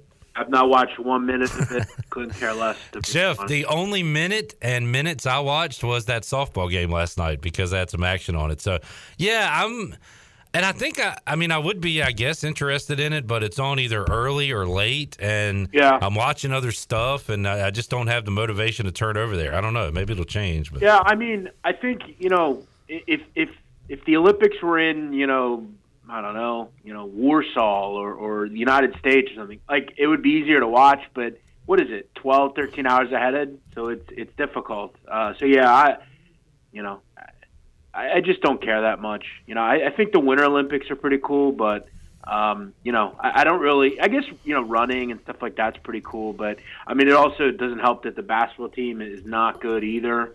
Uh, but yeah, I, I just don't care that much. Jeff Nadeau joining us on the Fixed NC Live line. Jeff, we'll uh, we'll get into some NBA draft talk, but let's talk a little football. Uh, just your hadn't got your take on Texas and Oklahoma uh, seceding from the Union, if you will, uh, from the Big 12 and joining the SEC. Now we're going to have to wait a while. Looks like they're going to play out their grant of rights deal uh, through 2025. So you still got uh, some awkward meetings between Texas, Oklahoma, and these other Big 12 schools. But uh, what's your take on uh, the news that broke late last week? And it looks like it's a done deal now. Yeah, I, look, I you know, it's going to take some time. I'm not a big fan of change, really. I, I kind of like it the way it is. But look, the, the truth of the matter is, I think that the biggest issue that college football faces is that they need to create something that, that works. And, and I'm not saying that the college football Final Four doesn't work, but they, they need to expand it. I mean, they need to make it a little bit easier. I mean, the truth of the matter is, Clip, if let's say East Carolina went 12 and 0 or, or whatever, and they beat every team by 50. I'm sure you'd be very happy about that. But you know, and I know that East Carolina would not have an opportunity uh, to go to the Final Four. It's just that simple. They're not in a conference that allows them to do that. Now, putting all those teams into one conference, uh, it doesn't change college football. It just makes it even more top heavy. Um, if and I don't know what obviously we know it's money for these schools to do this, but I'm not sure how it helps the sport. I think in fact it hurts the sport. Uh, uh, we need to we need to recalibrate what the the playoff and uh, you know postseason stuff is in college football because this is not very good. Jeff, how about uh, from a financial perspective? I'm sure it makes sense for Texas and Oklahoma. That's the, the main reason they're doing it. From a competitive standpoint, I mean, wouldn't you rather if you're Lincoln Riley play? And you know what? By the time we get to 2026 or whatever, Lincoln Riley might be the coach of the Cowboys, and and who knows uh, Sarkisian where he'll be. So it might be a moot point. But wouldn't they rather play like K State, West Virginia, and and cruise to a uh, a potential college football playoff rather than having Auburn, LSU, Alabama? Uh, you know, Florida on the schedule. Like from a competitive standpoint, it doesn't make sense at all to me for Texas and Oklahoma. Yeah, I think you know really the only thing that that makes sense is is money. Um, you know, from from a competitive standpoint, it definitely doesn't make a lot of sense. Yeah. Texas is you know neither team has ever really competed against teams in the SEC, particularly Alabama and groups like that. It, it hurts the Big Twelve, obviously. Um, yeah, I don't really see a lot of positives in general. And for the football fan, um, like I don't know who is actually happy about this outside of I guess the people that are the governing bodies of, of these institutions. But like if you're a fan, I would agree with you. I I think it definitely hurts because you know is it cool to say we're part of the the super conference? Yeah, but are you really like respected? I mean, I I don't know. I guess it just doesn't make a lot of sense. We have to change the the, the postseason in yeah. football. It's not good enough. And football's driving everything. Basketball gets lost in all these discussions, Jeff. And uh, you're a basketball guy, and and I, right when this first came out, I thought, well, you know what? If the Big Twelve implodes, or if they start getting picked off, uh, Kansas would would make sense from a basketball perspective to go to the Big Ten. Now they had nothing in football, obviously, but uh, now we're going to start to see the trickle down effect. Does the Big 12 stay intact and add schools like maybe from the AAC, a Houston or SMU or whatever they try to do? Maybe they get involved with the Pac 12. Or do these other conferences start poaching from the Big 12 and adding on where you could see the Big 10 getting an Iowa State? and a Kansas, perhaps. What happens with Oklahoma State? The, the domino effect is going to be crazy from this. Well, I think ultimately, though, Clip, in college basketball, the, the all encompassed end is conference play doesn't matter as much. Like in non conference play, you can play whoever you want. And that's really what drives the needle when it really matters if you have to be a bubble team or something like that. Yeah. In conference play, generally, teams that get into the NCAA tournament are, are, are good or average. So I don't know that conferences in college basketball, it doesn't matter to me because whether you're East Carolina, Mississippi Valley State, or Duke, uh, you have the opportunity. You got a chance. a championship. Yeah. right. Jeff Nadeau. You know, Yeah, if this moves, it doesn't. It doesn't really mean much to me or matter. Jeff Nadeau joining us. Jeff, we've uh, ran through the NFL divisions, and uh, we we talked about the teams in in each and every uh, division of the NFL. Now uh, we'll move on and and just kind of some big picture stuff here. Looks like I, I don't know the latest, and this could change by the hour, but. Uh, the Packers GM says he's hopeful that Aaron Rodgers will play uh, this year in Green Bay. Uh, a story came out today that said Deshaun Watson, I guess, is going to report to camp so he can uh, not get fined every single day he misses camp. And there's a story right now on ESPN about the Texans being willing to trade Deshaun Watson. We still don't know what his status is going to be as, as far as playing football games in 2021. So there are uh, uh, some stories going on right now as we uh, enter the training camp phase of the NFL calendar. Yeah, I, I think we're going to get a pretty quick idea of where and, and ultimately where Deshaun Watson goes. I think it's going to be done pretty quickly. I I think it's important to understand when you're looking at things off the field. Now I know what Deshaun Watson has allegedly done is, you know, obviously very serious. But again, a lot of people have to understand it's not a criminal case. Okay, it's a civil case. Um, and again, we're not going to get into litigating that, but you're right. There is a lot of question marks. The, the, the thing that a lot of people don't seem to understand, though, is every football team, the NFL, everyone involved, there is tons of individuals that are looking into every single facet of this case. These teams are doing homework. I, I don't think people get like these teams are just saying, you know what, he might get suspended. We'll just take a shot. Like I feel like they know probably way more than we do at this point, um, and they have a pretty good idea of what's going to go on here. Um, and look, I think we know in the NFL there are plenty of individuals that are in the NFL right now that have committed criminal acts, uh, have committed uh, civil acts, that have committed things that you know we don't really know why how they're in the NFL. But again, nothing as far as criminal is going on here. Civilly, it's going to get taken care of, and we'll figure out what happens. But um, th- these teams are doing their research, and I got to tell you, I think he comes to Philadelphia. I really do. God, I hope that doesn't happen. Uh, that uh, that would be a bombshell. Football field, yes, you would agree. He's, you know, let's just say he's, you know, on, on the field, he's. A, where would you rank him, Clip? Top ten quarterback. Uh, he's top five. I love Deshaun Watson. He's top five. Yeah. He's, you know, Mahomes. I guess you put Rodgers. Uh, yeah, he's up there. He's do this clip really quick. It, let's say the Eagles signed Deshaun Watson, and let's say he plays this year. Okay, let's say because because his civil cases don't go to trial until I think they don't start getting litigated until like March or something. If the Eagles pick up Deshaun, he's completely healthy.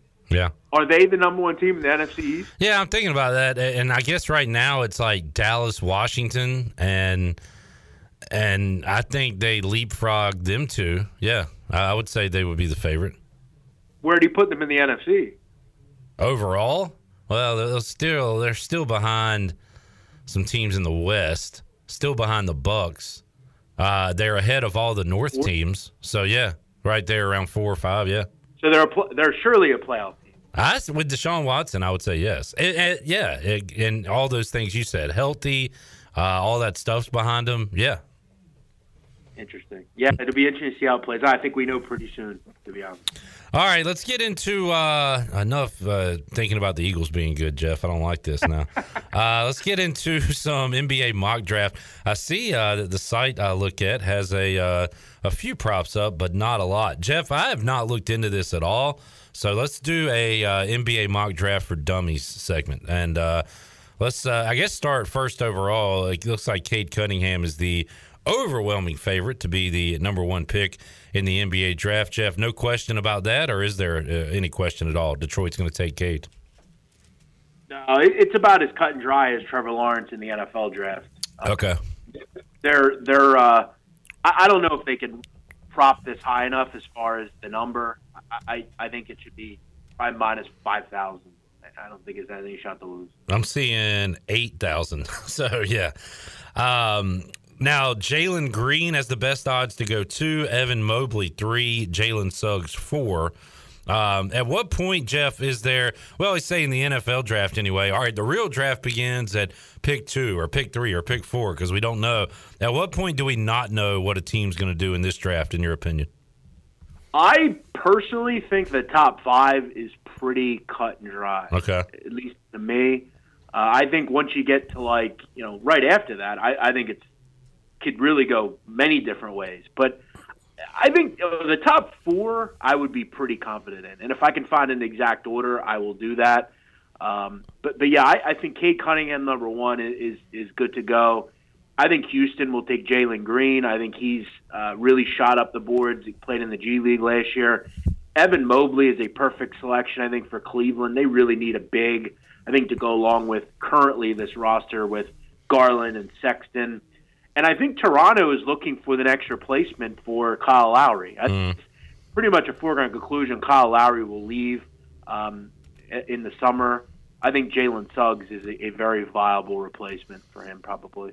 Jeff, uh, who is your top uh, international player that we'll see off the board? I don't know anything about these guys. Who do you like uh, from the international ranks, and, and how high will uh, the first one off the board go? Yeah, I, I think Josh Giddey is going to be the guy that you know pr- could climb into the top ten. Uh, kid from Australia, uh, really, just kind of a you know got nice size. He, he's kind of got those physical traits you look for. You know, good shooter, good defender. Um, you've, you've heard some interesting comparisons as far as him, but this is a kid that's played in that NBL, which obviously Lamelo Ball did some really good things in. Um, as far as passing, uh, the kid's electric. Um, he can dribble with both hands, weirdly enough, something that a lot of people can't do. Just good around the rim. Uh, I like Giddey. Uh, I think he's a guy that has to kind of beef up a little bit. The good thing about the NBA is he'll have a, a terrific weight program and strength program, and he'll be just fine. So yeah, I, I would say Giddey would be you know possibly a top ten, top twelve pick. Kind of bouncing around questions here, Jeff. A, a personal one here uh, for the folks in North Carolina. The Charlotte Hornets picking number 11. Uh, they have some needs, especially on the inside. Uh, what, what do they do? Uh, who do you have them mocked to uh, in at I- 11? I have them mocked to take Kai Jones, kid out of Texas. Uh, kind of, uh, if, if you remember Jaxson Hayes a couple years ago in Texas, went to play for the uh, Pelicans. K- kind of a similar player. They always have those super long, super athletic, uh, kind of wiry kids. Um, I think he's a guy that I'd really like if I was the Charlotte Hornets. This is a great defender, very good around the rim, kind of an energy guy. I think he'd be terrific with uh, Lamelo Ball, kind of in that up and down offense. Um, look, he's not a guy that I think is going to you know back to the basket, you know, back it down kind of player. I don't know that he's going to ever shoot the basketball, um, but I think he's a rangy guy that I think would really work in that offense, and he's quick as well. Um, they must get better. They must get you know, just more athletic around the rim, and I think he would would go well in that system. I think he would be the pick I'd, I'd make for sure if I were Charlotte. Jeff, uh, we'll get into more on Thursday, but uh, as we sit here on a Monday, do you have a, a favorite prop for us? You know, I haven't got in as far as the books that I bet on. I haven't seen many props. Okay. A couple that I I don't think are really available. So I'll have more on on Thursday. Um, you know, these books. You know, it's really just pretty pathetic. You know, like, some of these books, and, and they're just not putting this stuff out. I, and I know they don't want to get beat, but I mean, there's ragtag books and there's books that just should take action. I mean, you're, you're a bookmaker, take action. Uh, but yeah, I, I haven't seen. I have to go look at maybe some offshore stuff. I don't have a ton of offshore money right now in those books, so I'm gonna just wait until FanDuel comes out. There's always like a, a statement made going into drafts, and, and we don't know 100% if it's true until five, six years after the fact. But, Jeff, in your opinion, would you call this a, a deep draft, a top heavy draft? How do you define the, uh, the 2021 NBA draft prospects? Uh, I think it's a very good draft. I think it, it, you know when you look at talent, I think there's a ton of talent in this draft, particularly late. I think whoever you know has success in the second round will will build the bench. I think there's some really good players, even deep into this draft. You know, you look at you look at a guy like Neemias Queta out of Utah State or Jason Preston out of Ohio. He was kind of one of those tourney uh, guys this year. Uh, Filip Petrušev, who played uh, for Gonzaga, he played overseas last year. Isaiah Livers is a guy that, that's really solid. So there's some really deep players. One guy I do like uh, prop wise, and I did play this. Um, uh, Ayo Dosunmu. I went under 27. I think he's a guy that probably goes early mid 20s. 27 is a bit too high. I think Denver could be a, a team that might have some interest in him. Um, the LA Clippers maybe, um, maybe Houston. So I, I, I think that's a bit too high for him. Uh, that is a favorite at 130. So I, I played that. We'll dive into more NBA draft coming up on Thursday's edition of Pirate Radio Live with Jeff Nadeau. Uh, Jeff, before we let you go, uh, I've noticed the sit down, uh, your podcast about mafia history, getting more and more uh, interactions with folks on social media. People are enjoying it.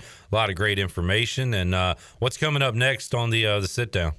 Yeah, we're pushing 200,000 listens, clip 16 episodes. Very happy with the show. If you, if you enjoy, thank you. If you enjoy mob history, movies, um, we got some. We had a great show this week. We're going to talk about a new film coming out that was announced over the weekend. It's a remake of uh, a sequel to an old movie that I really enjoy.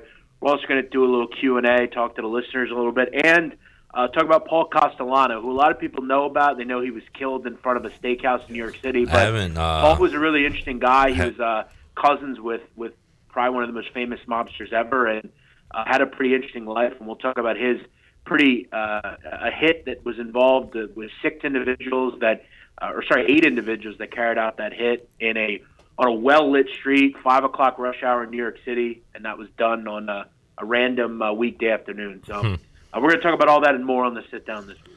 Jeff, I uh, always enjoy the chat. We'll check in with you later on this week, man. Talk NFL draft and more football as well. Looking forward to it. Thanks, Cliff. All right, the BMOC, Jeff Nadeau joining us today on the Fixed NC live line. We'll have a NBA draft preview segment for you with uh, Big Man coming up on Thursday.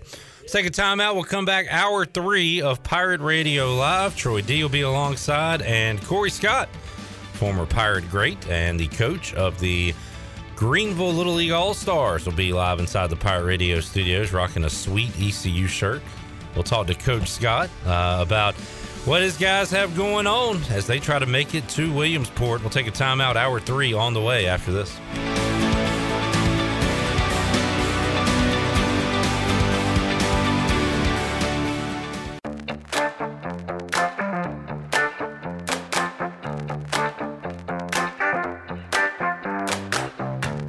You're listening to Hour 3 of Pirate Radio Live. This hour of PRL is brought to you by Bud Light, reminding pirate fans to stay in the game and drink responsibly.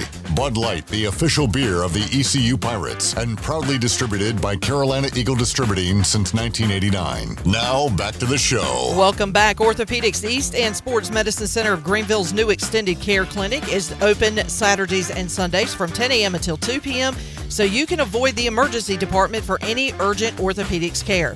For more information, call 757 2663 or visit orthoeast.com. Orthopedics East, providing services to Eastern North Carolina and the Pirate Nation for more than 35 years. Now let's head back in to Pirate Radio Live. Here's your host, Clip Brock. All right, hour number three of Pirate Radio Live here on a Monday. We have a giveaway for you coming up this hour. We'll open up the Pirate Radio booty bag and also uh, great guest in studio. Troy D is alongside for the ride. Hello, Troy. Hello, Clip. Good to see you. Like the Bella Cotton shirt there from our friends at the uh, Farmville Flower Basket. It is a great. I sported mine the shirt. other day. It was. Yeah. It's a nice shirt. I got a lot of compliments. Actually, you know, it's a good shirt. When my 13 year old said, "That's a cool shirt, Dad." Yeah. I was like, "Wow." You know, 13 year olds don't hand hand out compliments willy nilly. Cool know? to the kids, cool Yeah. to the adults. Exactly. There you go. All right, and also Corey Scott. Speaking of cool shirts, Yeah, well, I like that shirt. Hello. What- That's all right. Is this chop liver here? Looks good on you though. what you fishing later? Yeah, I know. This is my beach fishing shirt from Columbia, the uh, the fishing line, PFG or whatever it's called. Catch anything the this performance weekend? fishing gear Yeah. shirt. Good to see you, Corey. Welcome Thanks, back, Coach Scott, the reigning city champion coach, back to back. I Back thought you. Were, back. I thought you were going to bring the trophy in for us. to Well, see. we were going to, but you know, I don't know which kid has it. Oh, You know, okay. Is it like the share. Stanley Cup and like each kid gets a week with it? And They try. They're They try. drinking Gatorade out of it and stuff. Yeah. what, are- what are these kids doing with this? They uh, throw it off the back of boats Yeah. onto another one. there you go. It's been a good year for you. So you won the city championship again. Now you're uh, coaching the 12 and under All Star team out of Tar Heel, North State, or out of Tar Heel. You defeated North State, Correct. and you are now in the national regionals. And We we'll are. talk about that. You're just a few wins away from another visit to Williamsport in the Little League World Series, which, if you can do it, will be the third time in history Greenville, North Carolina has punched a ticket to Williamsport. We're gonna try. We're gonna give it everything we got. Yeah, it's exciting. We'll talk about that coming up in mere moments and find out how things are a little bit different this year with still kind of some of the COVID protocols and all that stuff. Yeah. And what you guys have in store. You'll leave for Georgia next week. So we look forward to hearing about that. Big hour three on tap. Let's take a timeout. Shirley Rhodes will come back. Corey Scott joining Troy D and I inside the Pirate Radio studios. We'll be back with you after this.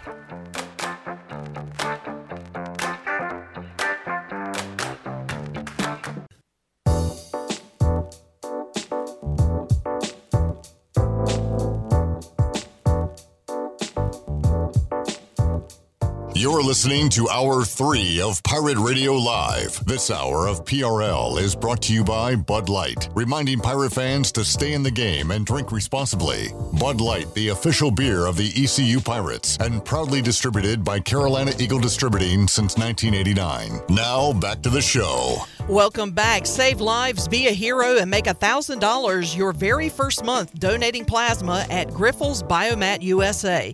It's the easiest way to make extra money. Start now at Biomat USA on 505 South Memorial Drive. Make up to $1,000 in a month and save lives now at Grifols Biomat USA. A better donor experience and better pay.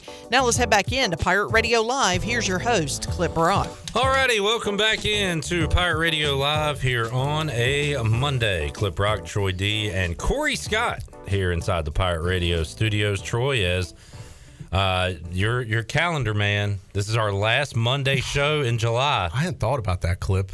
You Can you the- believe it? The days have slipped by. It's quick, and we are unfortunately quickly running out of weekends in the summer because you know what August is?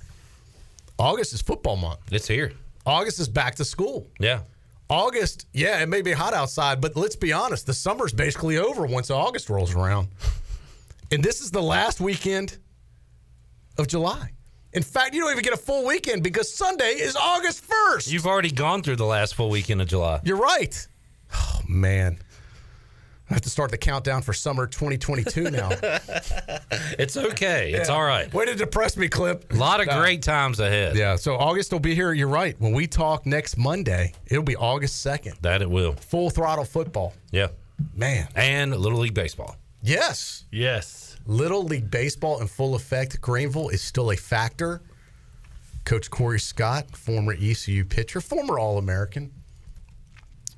Is that hmm. right? That- Former. Yeah, former. Well, I guess Once, an All American, always. always an All American. Yeah. I'll take that. Yeah, it's kind of like being president of the United States. Once a president, always a Yeah, president. there you yeah, go. They don't. They haven't taken the All American status away from you. No, they haven't. They didn't Reggie Bush you and take the award, did they? No, they okay, didn't. Good. They And didn't. honestly, shouldn't Reggie Bush get the trophy back because the stuff he was accused from, all the student athletes can do way more now, if you think about I it. think they like, got his mom a house or something. But they- they've been vindicated now. That has nothing to do with him running the football anyway. Right. I mean, they But never saying- should have taken it away. Correct, I agree. But now all the stuff that whatever he was doing, every, any player could do under an NIL deal.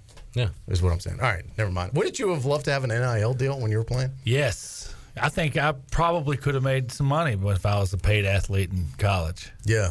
What would you have uh, wanted to be paid in? Sup crushes? Probably. Downtown. we'll give you a bar tab at the attic. Um, all right. So, oh, by the way, how many All American baseball players have we had? Wow. First team or just all together? I don't know. How many? Uh, how many teams do they have in All Americans? First team, second team. First, second. And why haven't we had some And late? Like, who votes on this? Like, we've had unbelievable players. Why haven't I heard about this lately? Because you don't listen to Pirate Radio, would be my guess. Gavin Williams and Connor Norby were all Americans. Oh, they were okay. My bad. All right. I just I've been a little busy. All right. When did that happen? Eh, no, last month. Okay, I missed that. Then. My bad. You've been summer. busy? Did was you say you've been busy? I've been busy. Troy, it was Oh, okay. summer. You were busy. I am busy in the summer clip. Okay. Very busy. Well, you Uh, do this show two times a week. I know. I somehow I missed that. Okay. No, I totally missed that. Well, that's good. So, how many All Americans have we had? Were you first team? I was first. Team. All right, then that's all we're talking about. Then, how many first team All Americans clip? I don't know. All right. Let's move along. Okay. Yeah. Well, are you not following that? I, I, you know what? I've been busy. I understand. I haven't It's counted summertime. every All American in ECU You should, history. you, you should do that because you do the show. You're right. You should know that information. I should know that. I'm just a guest now. All right, Corey's our main guest, so let's talk to him about what he has going on. Little and that's a, uh, a trip to Georgia coming up soon. Warner Robins, here we come. Yeah. So, what? uh how, how many teams are in the regional this year? Eight. All It's right, so- eight states in our southeast region.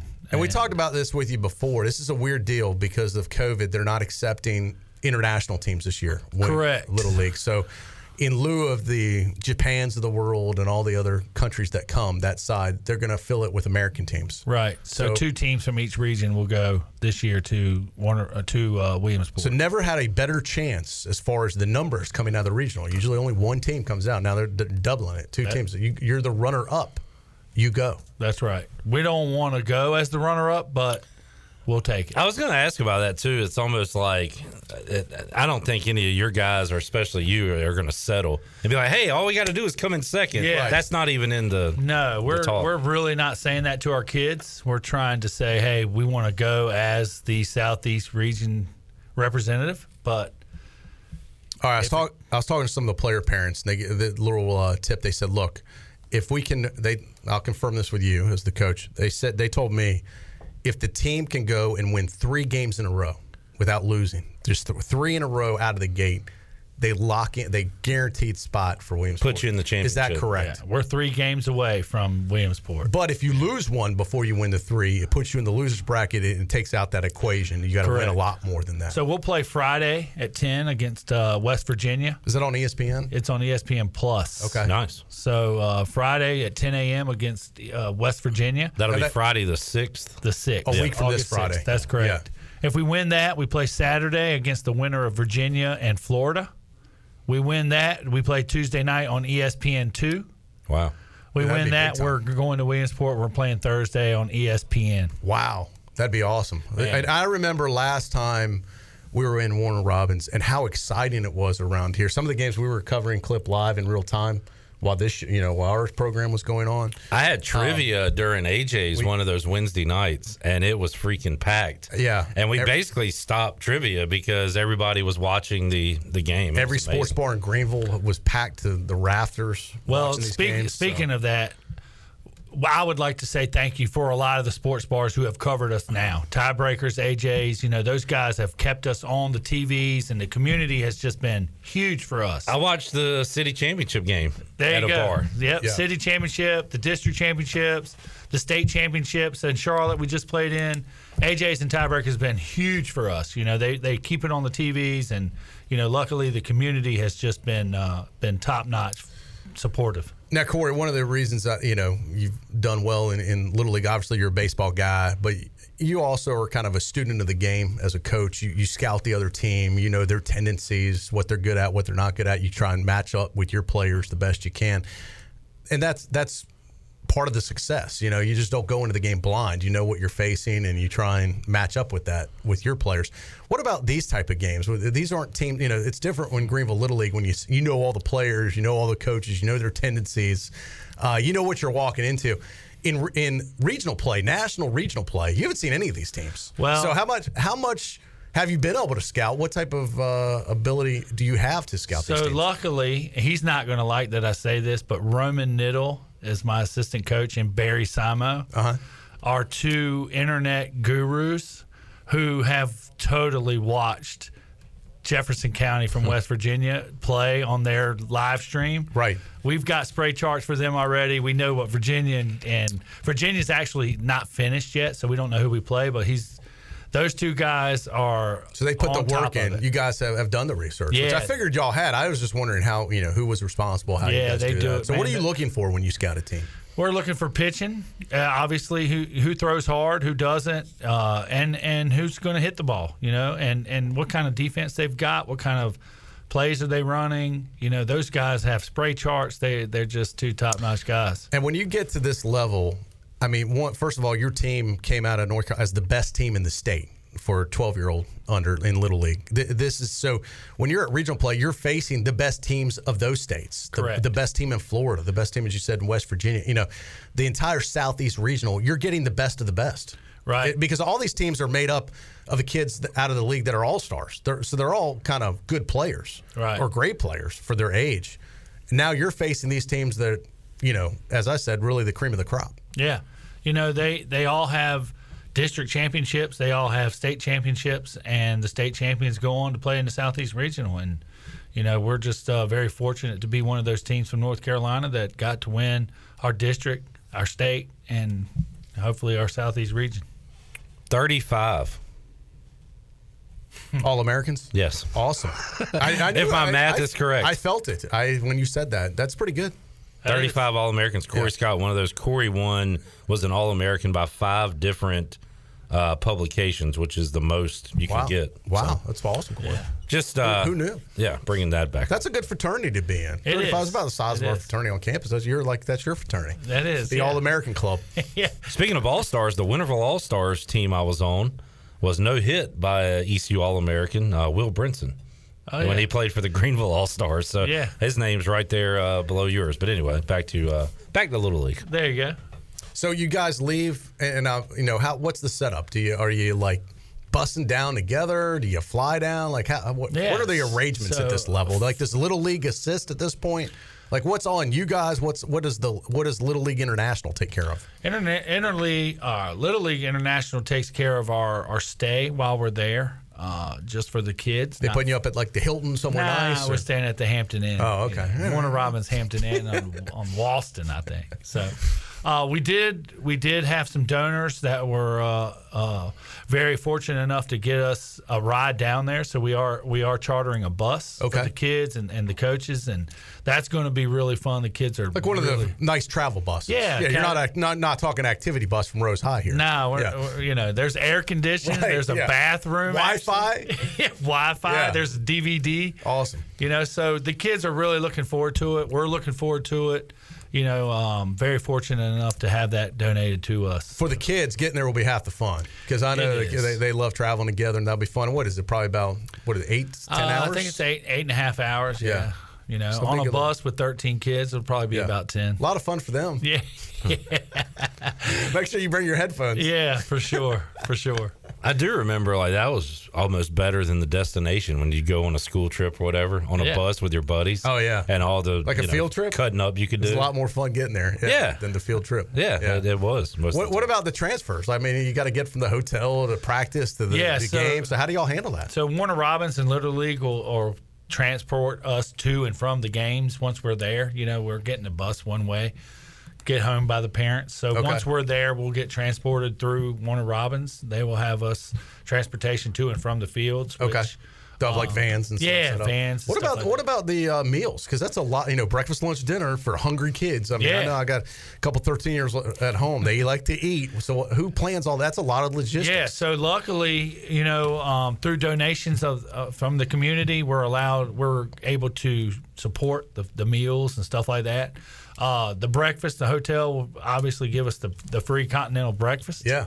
you know, the, the right there. omelet Yeah. section and the, the the free milk. You know, Oh, yeah. so they'll get the free breakfast and then uh, The uh, the pastries. yeah, the fruit. Have you now the the Greenville team was there a few years ago now. Where have you ever been to Warner Robins? No, you know, I coached in Little League 11 years. Uh, coached All Stars every single year, and this I have not been What- to Warner Robins. Why do they get to host the, nat, the the Southeast Regional every year? Why doesn't it bounce around? Why is it only there? You know, it was in Florida when uh, Holt Nailers actually went, and uh, he was one of the first teams that went to Warner Robins. And uh, I think before that, I was talking to Trent Britt actually about this today, and I think it was in St. Petersburg, if I'm not mistaken. Um, and then Warner Robins just actually got a bid, just like. Uh, the TOSC, which is the Tournament of State Champions, which Uh-huh. is the regional championship for the 9 and 10s and the 11s, Mm-hmm. used to be in West Virginia. Greenville put in a bid, then Elm Street had it Right. for a few years. So Yeah. this is kind of the same deal. How big is the stadium there. I'm looking at it right now. I mean, it's nice, but it's not. It doesn't look tremendously huge. It's not Elm Street. No, no, there's not a lot of places like Elm Street. You Yeah. know, Elm Street's very fortunate this year to be able to have the softball World Series, and they got that for a reason. You know. Are there any restrictions down there as far as like who can attend and that? kind of stuff? yes. Uh, so we've got 250 tickets. You know, which is equates to around 18 per kid. Um, which Is that is how a y'all lot. them up? Nah, you know, whoever's got Needs 'em. 18 people coming, they get 18, and Right. whoever doesn't can. If you only need allot- four, you take four. Right. Yeah. Correct. They So- do have, I see the uh, what would you call that, Troy, behind the fence. Oh, the berm, the yeah, outfield. where you could Yeah. sit. On Yeah, that the hill. Yeah, they have that's a pretty cool.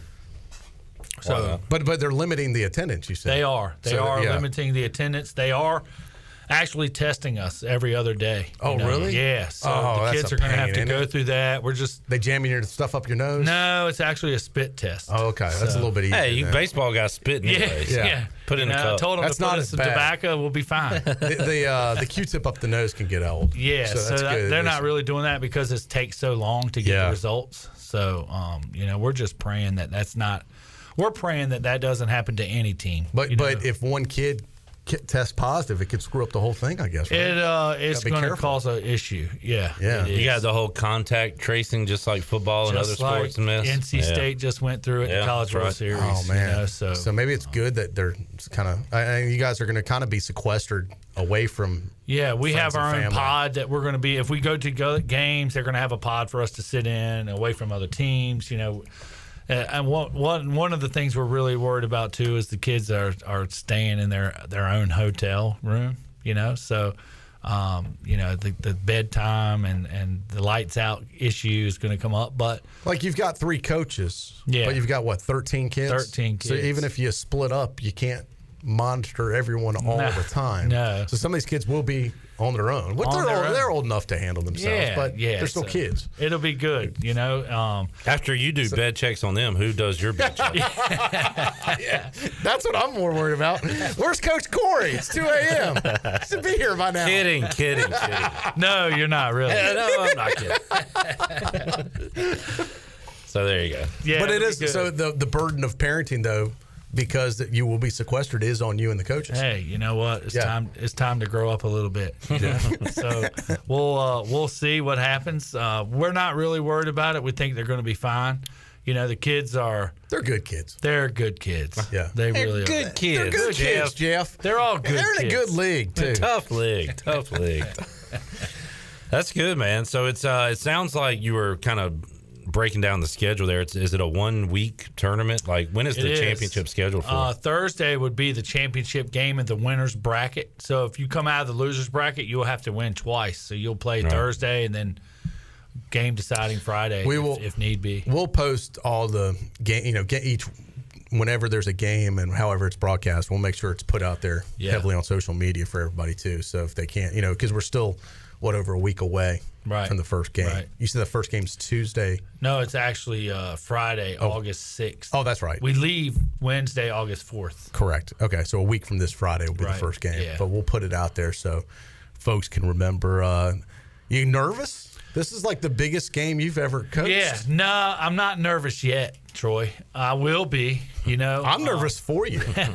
you know, all the kids laugh a lot and, and the parents and stuff because they know I'm a big crier. You Yeah. know, I'm a, I'm really a sissy. yeah. And uh, yeah, Don't the let the state big- championship game. I'm I'm in my hotel room and I come down and my eyes are red because they're like, "What's wrong?" I'm like, I, I've been crying, you know, just so nervous. But you know, the kids are the kids are they're kids and they're gonna do what they can do. And man, I'm just so proud of this group. We've had them for so long, and they just uh, they're just Well, on a personal note, this is kind of, you know, as far as coaching goes, at least right now, it's kind of your last hurrah. You know, you talked about, hey, Yeah. this is going to be your last year in Little League. Your son exits Little League this year. he does. So you, you already you won a state championship. Uh, you won a city championship. Yeah. You went on to win a state championship, and a district too. a district championship.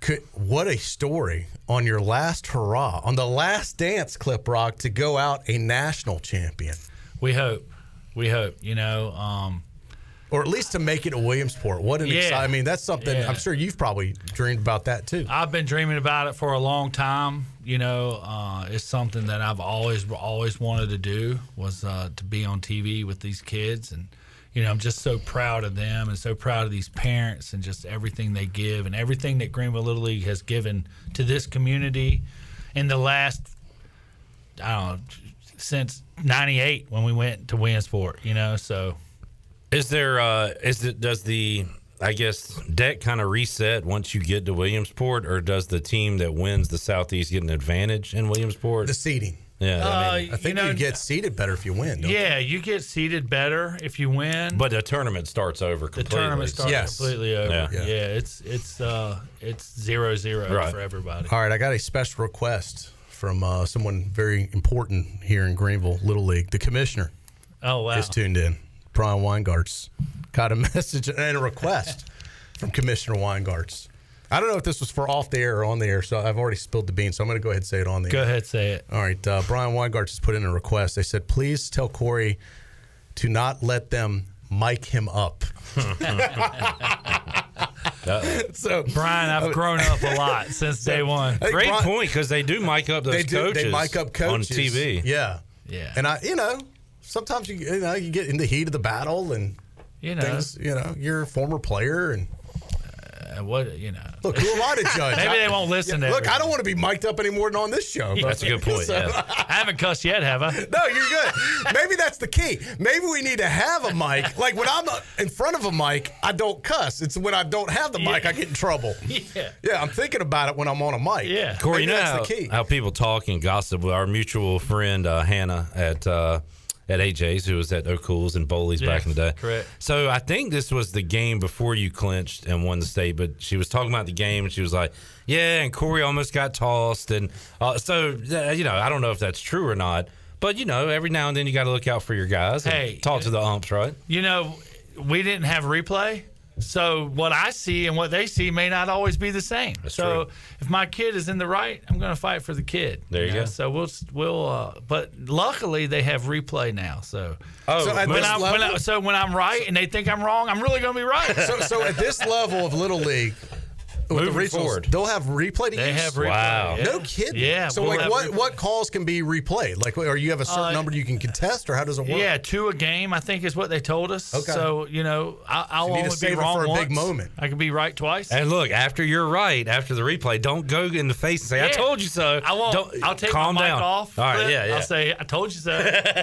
No, keep your mic on for that. That's, Oh, that's the man. audio we want to get. That's how about that technology though? That's Replay good. in Little League. Yeah. Look, there's look, there's many times, even with the uh, Facebook broadcast that Greenville Little League did. I rewound it back to see you could see some depending on the camera angle.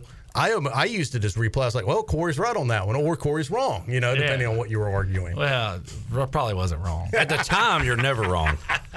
Always right. Or are you positioning for the next call too? A lot of coaches right. like to do that.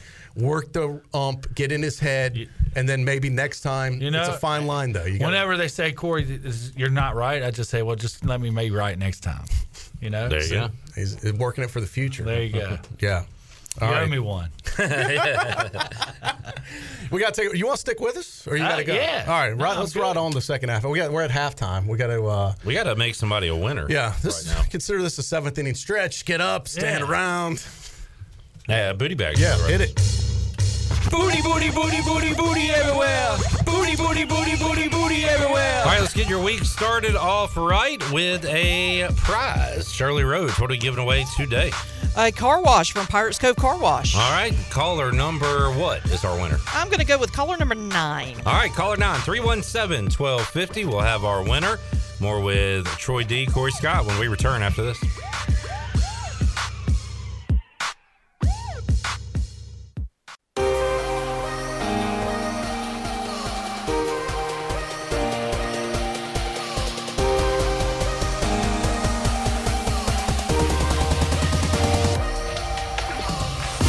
You're listening to Hour 3 of Pirate Radio Live. This hour of PRL is brought to you by Bud Light, reminding pirate fans to stay in the game and drink responsibly. Bud Light, the official beer of the ECU Pirates, and proudly distributed by Carolina Eagle Distributing since 1989. Now, back to the show. Welcome back. Carolina Caliber has the area's largest selection for outdoor shooting sports and accessories and is one of the top firearm dealers anywhere. At Carolina Caliber, they have everything you need for hunting, home defense, and personal protection, including a wide variety for ladies and youth. Carolina Caliber will buy, sell, and trade. Carolina Caliber, locally owned and operated since 1960 on Fire Tower Road in Winterville. Now let's head back into. Oh, and uh, congratulations to Josh Lilly, who picked up a $20 Captain Special Car Wash from Pirates Cove Car Wash. Keep your vehicle clean with the Pirates Cove Fast Pass with unlimited washes for only $9.99 for your first month. Pirates Cove Car Wash, the ultimate car wash experience, and the official car wash of ECU Athletics with locations on 10th Street, Fire Tower Road, and Memorial Drive. Now let's head back in to PRL. Here's Clip Brock. All right, back with you on Pirate Radio Live. Troy D and Corey Scott alongside Corey and the Greenville Little League All Stars heading to Warner Robins, Georgia. They will play next Friday. Uh, their first game in the Southeast Regional uh, down in Georgia. So it's uh, getting close. Yeah, how about this long layoff? Is it usually like that? No, it's not. We actually had our state tournament way earlier than we usually do, and it's it's not something that I prefer to do. Usually, kind of just roll right into the next Yeah, round, right? yeah. So long layoff for these guys. And uh, when does uh, when does school start? I remember when the guys went to Williamsport, school had already started. So I guess the hope is uh, you're still playing baseball when school Yeah, begins. so that's kind of the incentive we've been telling our kids. Yeah, they love it. You win and Yeah, Warner no Robins, school, you skip kids. school for Yeah. a week. You get to be baseball players. I wonder what Corey said during that mound visit. He said, "Look, if you want to go back to school, throw another ball." Well, I'll be mic'd up, Clip. You'll hear it. we'll hear it all. Yes, That is that's gonna be awesome. All right, uh, guys.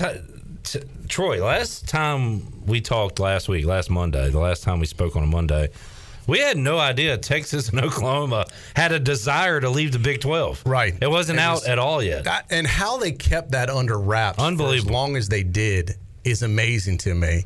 And still, and basically what they they've gone, given themselves is an out if they want to. They didn't come out and say we're leaving. They just said we're not renewing our our packet or granted rights deal. when it ends in 2025. Right. So Which that, is a long time from now. which basically gives them the flexibility to do whatever they want to do. They can always renew it if they want to, but if they don't, they've got the ability to move on. They're free agents Yes. at that point. So Maybe Mike of- Aresco's giving them a call. Who knows? it's uh, a good move by them if they do want to do something else. But it, you're right. I said it earlier. Whoever was involved in these meetings, those are the people you want to be associated with because they do not uh, gossip. They keep secrets. It's crazy that none of this got out, and apparently it's been discussed for six months. That's what I was going to say. This isn't the type of conversation that you have with a buddy and you make a decision like we're talking about. Hey, let's do something on the weekend. Okay, see you there, and then you know, Yeah. This these are high level, multi layered discussions. I mean, seventy-six million is what it costs for them to leave the Big Twelve. So that's Now, will not, that co- that's e- not a secret. Even at the end, that's not. No, I believe this is ex- if they leave early. that- uh, if they leave early, which I'm kind of surprised they. I don't know why you wouldn't go ahead and jump if you're going to jump. I mean, I know it's a lot of money, but is it a lot of money to them? Uh, probably not to them. I Yeah. mean, they not can make it they're up going to make 150 in an SEC. in Right. a year or whatever it Yeah. is. Yeah. So it, it appears they are going to stay around and again have those uh, those awkward games with their conference foes, knowing that uh, in the future they'll be in the SEC. Apparently, I agree. It's definitely going to get awkward. did you find your uh, Emily Procter picture? well, You've I'm been looking to- for a while. I know. I'm trying. I've got so many. well, first of all, do you know how many photos I have? D- does it have a number? This will be a Uh, fun game to play. hey, Parker Bunch, this is for you. Yes, I've got a number on how many Holy photographs crap. live on my phone. Do you want to take When a did guess? when did you get the phone? well, here's the deal. This phone's less than a year old, but, But- nowadays everything transfers. So it's you know. How many years are we working on here? I don't know. that I can't tell you. A number of years. okay. So everything She was transfers. here in the 90s, right? No, no, no, no. I was I started on a BlackBerry. I moved from BlackBerry to Android, and I went from Android to iPhone. So I've done I've done the gamut. So I could I feel like I could write a review on all of these. But things. your Android pictures are not on that phone. correct. Okay. This- I Just believe this. only. I believe this started with the Apple when I joined the Apple family. Was it flip? Which which one? Flip phone? Oh man, late '90s I had one of those when they were cool. They were cool. I had a Motorola flip phone when Yeah. they first came out with that. I had the, one of the first Motorola flip phones from USA, the StarTAC. Yeah. remember that? When you had to Probably text about and hit the button three times. yeah, probably the about 1998. I was rocking that thing. So uh, 365 times. You think you've had been iPhone seven years? At least. Okay, let's say seven years. Yeah. I'm gonna say you take 15 pictures a day. so times 15. Anybody else want to throw out a number before I throw out mine? Uh, mine mine's a little high. No, I'm gonna go. Uh, I'm gonna drop this number. This can't be right. I'm gonna go. Um, Twenty-four thousand. wow. All right. I'll I'll take the over. I'll go 28. All right. Anyone? All right. Um, do you want to read the number? Sure. Do the honors. So you're 24. I said 28. So you don't think I'm lying? This it's under recents. That's all. Of that. Is it fifty thousand? 58 plus 58 229. I have 58,000 photos to go. So as you can see, clip, it takes me a little while to. Uh, that was you were only off by 20,000. Oh my! But yeah, my math was 15 a day. So you're Yeah. taking way more than 15 a day. Well- I, I went way low on that one. Yeah, so you guessed at 38. So 58,000. So I'm trying to. We were talking about in the break Emily Procter. And I said I had just seen Emily Procter not too long ago, and we hung out. When was that? And you're like? This is about a month ago Oh, okay. at Atlantic Beach, and you're like, "Oh, you say you hang out with anybody?" You know, I was like, That's "No, no, I like talk, Mike actually, Krzyzewski. no, we actually like hung, like we were friends. Like we had, you know, Emily and I went to school ECU together and high school together. Like, so we actually did hang out. And I said, I actually we took a picture so I can show you. You can do it after the show. All right, I just wanted to show Try you. here. around thirty-five thousand. what number do you think that, That was two weeks ago. yeah, it's probably like ten thousand back. yeah. Oh I've- man. yeah, I can't believe I have so many photos. I think part of it is like, well, I don't know. iCloud is calling your name. Corey, we did a segment on his open tabs one time too. I've got an illness. Really Yeah. does. I mean, you just don't want to get rid of something because as soon as you do, you'll need it. That this is true. I cannot tell you how many times I'll delete an email or something, and then I'll end up needing that email. Yeah. And I'll have to dig out. You know, hopefully it's still in the deleted file That's because I what still Troy. need We it. now you've got fifty-eight thousand active photos. Can we go to the deleted file? Is there sixty in there? Oh yeah, hardly any. Yeah, because most of them are live in the inbox here. Yeah, I meant just sixty. Like Yeah. fifty-eight thousand. Oh, oh, you mean how many emails? No, how many No, deleted, deleted pictures? photos. Oh yeah, not that many. Just sixty. yeah, pro- you're probably about right. All right. So uh seriously, we, you can do it. I know, I know. I'm listening to you. I'm just. I want to. Now it's like a challenge. I like. I want to find it to show you. Troy D hung out with Emily like- Procter challenge. Yeah. Which stems well, maybe we shouldn't say what it stems from. All right. Stems from Uh, our ECU days. have you watched uh There's one of my favorite photos. now that is should live on forever? Clip Brock in his natural state. I didn't know I wore a belly shirt that day. Yeah, how about that? Turns out every shirt's a belly shirt. See, this is why I have so many pictures. I document. this. Wow, you got a lot of junk on that phone. Yeah. Don't let that one get out. No, I have not. That is private use only. That's disturbing. Uh, have y'all watched any Olympics? You know, I, I have a little bit. I, I, I Sounds find, like more than me. I, well, I find myself like first of all, a lot of it's boring to me. I did find myself uh, fascinated by the beach volley, women's beach volleyball. Yeah. Like, I mean, I just think that Me it's, too. It's just they're good, great athletes. They look good. You know, it's fast paced. It's a fun sport to watch. Wish we had that sport here at East Carolina. Me too. Um, but anyway, I did watch some of that. I thought some of the diving, the synchronized diving was amazing. How they're both at the same time and they do the exact same thing and how they hit the water at the same time. Like to me, it's one thing if you're just a single diver, but to do that with someone else, Takes a lot of practice. it's incredible. So I watched some of that, and I ended up uh, watching a little bit of the uh, water polo. oh yeah, I've, I've seen a lot of people. I like the that. underwater cam because and you see how they're kicking and scratching and they're pulling each other's bathing suits off. I mean, it gets nasty down there. That's got to be. Is that the most tiring sport? Oh, you got to be in great. shape because my kids were like, "Oh, what is that? Four feet of water?" I'm like, "No, no, no, no. That's I think they're like in the deep end. Like Yeah, you you can't, can't touch. touch the bottom. Yeah, you're treading water the whole time. You got to be in incredible shape to be in water polo. Absolutely. But then I thought about this too. I was like, if you like, we have a water polo team. So like, if you're on that, you're the one of the best water pol- polo players in the country. How do you like? Corey, you're a baseball guy. You want to be the best baseball player you can be. There's lots of places to go to practice. But you can go to next level. You can work on it yourself. You can hit batting cages. You can go to a, a machine. You know, you can play with other kids in the backyard, whatever. Like water polo for a team.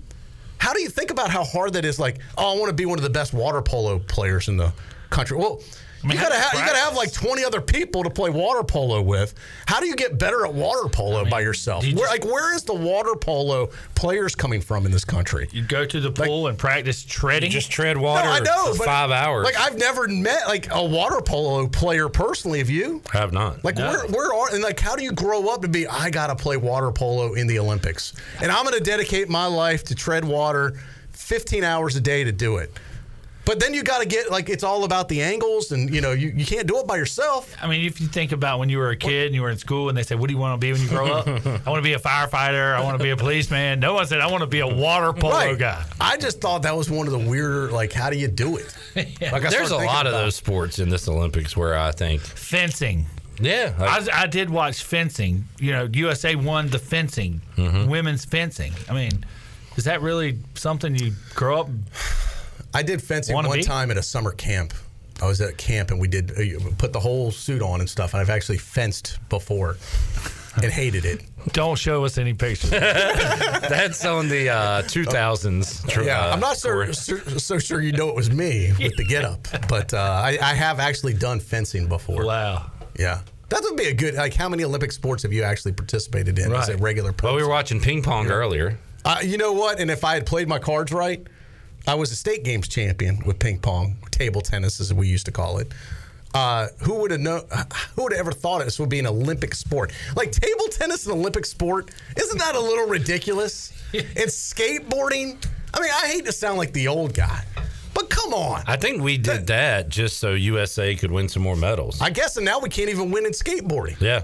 That's we invented that sport. Nyjah Huston, ain't he the, the skateboarding champion from the United States? Yeah, but I don't think he had a bad day. Like he didn't win. But I, I was like, table tennis is a little ridiculous. Table tennis, Troy D began in the Olympics in 1988. It was like ri- right in your wheelhouse. Right, right, yeah. should I have jumped peaked on. in like '89. Uh, was, was my senior year. 89. Yeah, for real. Yeah. like, that's when I. And probably it's been stopped- there ever since. Stopped playing professional or you know competitively. The Dodgers won the World Series in 1988, by the way. was that Kirk Gibson? Yes. I mean, you know Or what they're gonna like. What's next? Pickleball is gonna be an Olympic sport. I mean, that's where we're headed, for real. And maybe that's a sport I'd be good at because it's like half table tennis, half regular tennis, half badminton. And I played all those sports growing up. I had those in college.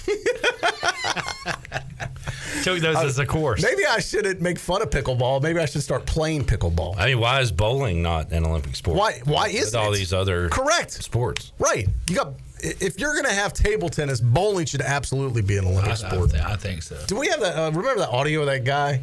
Who was it? You know, Pete Weber? Yes. No. Was that it? Where he's like, uh, he went nuts. Yeah, yeah.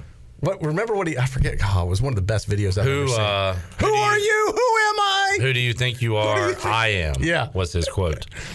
Can we? We got to get that during the break. That was an amazing moment in the world of professional bowling. The only moment ever in the world of professional. oh, I loved it. We got I mean, run we all grew up at the same time. Shouldn't breakdancing be a Olympic sport? Do they provide the cardboard, or do you bring your own from your country? Or Yeah. I, I mean, there's some uh, sports that I question now that I look down like the speed walking thing just baffles me. See, I feel like if I trained for that, and now we're you're walking more, Yeah. Corey. I walk every day. I'm like, maybe that's something that I could participate in. It's just a matter of getting your momentum, using your arms, working the hips, and picking up the pace. So you said that about speed walking, curling, Yeah, if, if, golf. There, if there were Olympic sports I could do physically, I do feel like if I train far enough, hard enough, I, physically I could do curling. physically, ball? I can walk. Ski ball? Yeah, like, that would be. Uh, yeah, I that'd mean, be fun. That would be fun. Ski ball? that would be. Although I always struggle, I get nervous. like, Pop a shot. I shot. Let's see. Uh, little I need, mini I need, basketball I need game. the hundred. to, Are we like, at win. Dave and Buster's right now? It's a Dave and Buster's Olympics. Up next, Clip Brock takes on Zhang Wang in Mortal Kombat for the gold medal. They do have. I did watch some of the badminton, and I was like, wow, I can't even believe how they how hard they hit this thing. You know, it was a little impressive. But I'm not watching a lot of it, just kind of here and there.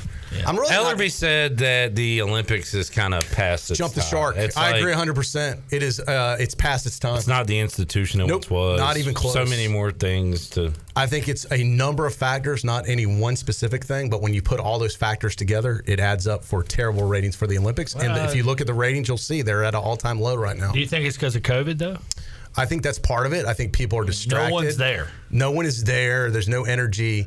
Uh, this was supposed to happen last year. Now it's all the stuff says 2020. It looks like you're watching on tape delayed. Most of the stuff is tape delayed because like they're 18 hours ahead. I think that hurts. Uh, that hurts. Yeah. I do feel. I heard you guys talk about this. I do think it's a fact. The political politicization. What am I trying to say? That was close. That was close. We're Can you spell bringing, that? bringing politics into sports.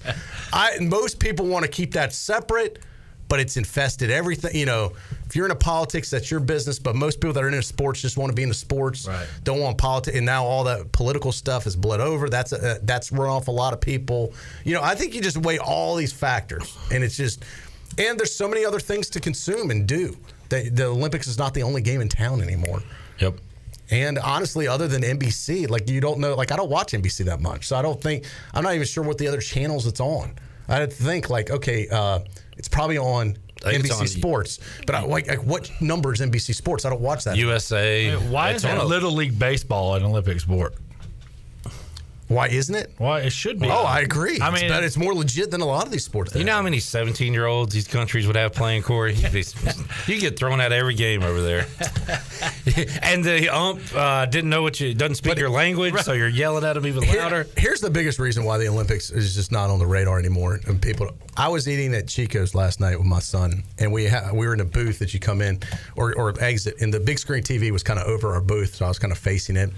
And every time, like college students would walk by, like a group, they would be leaving the restaurant, and they look up and they they had the Olympics on, you know, on the big screen, and almost every time, oh, the the Olympics started. The Olympics are on. Like all these college students had no idea. It's just not on their radar. They just don't care. And I'm, I'm just talking about the younger generation. This isn't something they're into. I remember being in college; it was kind of a big deal to watch the Winter or Summer Olympics. I don't think college students give a damn about the Olympics. If they made it a drinking game, they might. and maybe that's what this Olympics is missing: beer pong. there you go. Now we're talking. Ring toss. Yeah. All right, Charlie, let's get our last break in. We'll come back. We'll wrap it up with Corey Scott here on a Monday edition of Pirate Radio Live. More to go after this.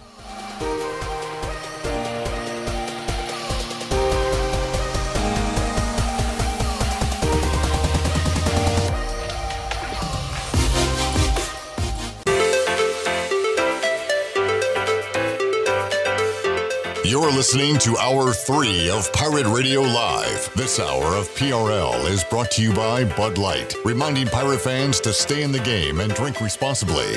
Bud Light, the official beer of the ECU Pirates, and proudly distributed by Carolina Eagle Distributing since 1989. Now, back to the show. Welcome back to the show. It was a good day for the stock market. The Dow was up 82 points and closed at 35,144. Nasdaq was ahead 14 at 15,125 and the S&P was up 10 at 4,422. That's your Wells Fargo Advisors financial report for a personal look into investing. Call Wells Fargo Advisors today at 756-6900 in Greenville. Wells Fargo Advisors LLC, member SIPC. Now let's head back into the show. Here's Clip Brock.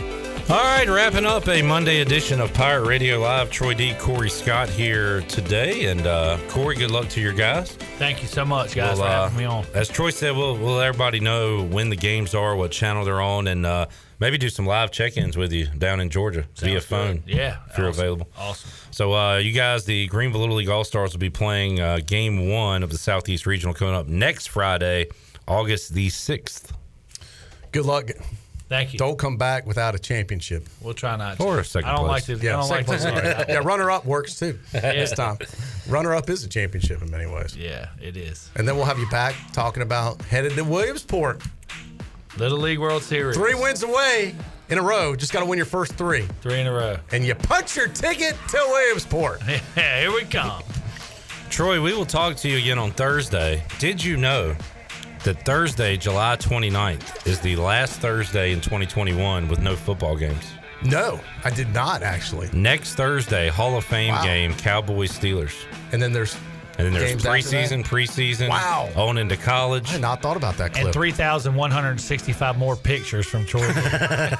It's just a lot of pictures coming up this I football haven't season. even hit sixty thousand. Calm down, guys. Can we celebrate that somehow? Can we throw a party or something? Well, and the problem is, I should delete some. Like I'll be at a, like a game with my son. I'll take. You got to take like 50 to get two good ones, Yeah. but then I'll never go back and delete the 48. Yeah. That's that's part of the problem. It is a problem. Yeah. Corey, enjoyed it, man. Thanks, guys. Appreciate it. Good luck, brother. Thanks, man. Troy D will talk to uh, Touchdown Tony Collins. Yeah, we'll have a fun Thursday. show. Thursday at 5. Look forward to it. He might have another guarantee for us. We'll see. All right, Chandler, Shirley, we'll see you Tuesday, 3 o'clock, for an all new edition of Pirate Radio Live. So long, everybody. Thanks for listening to Pirate Radio Live, an exclusive presentation of the voice of the pirate nation.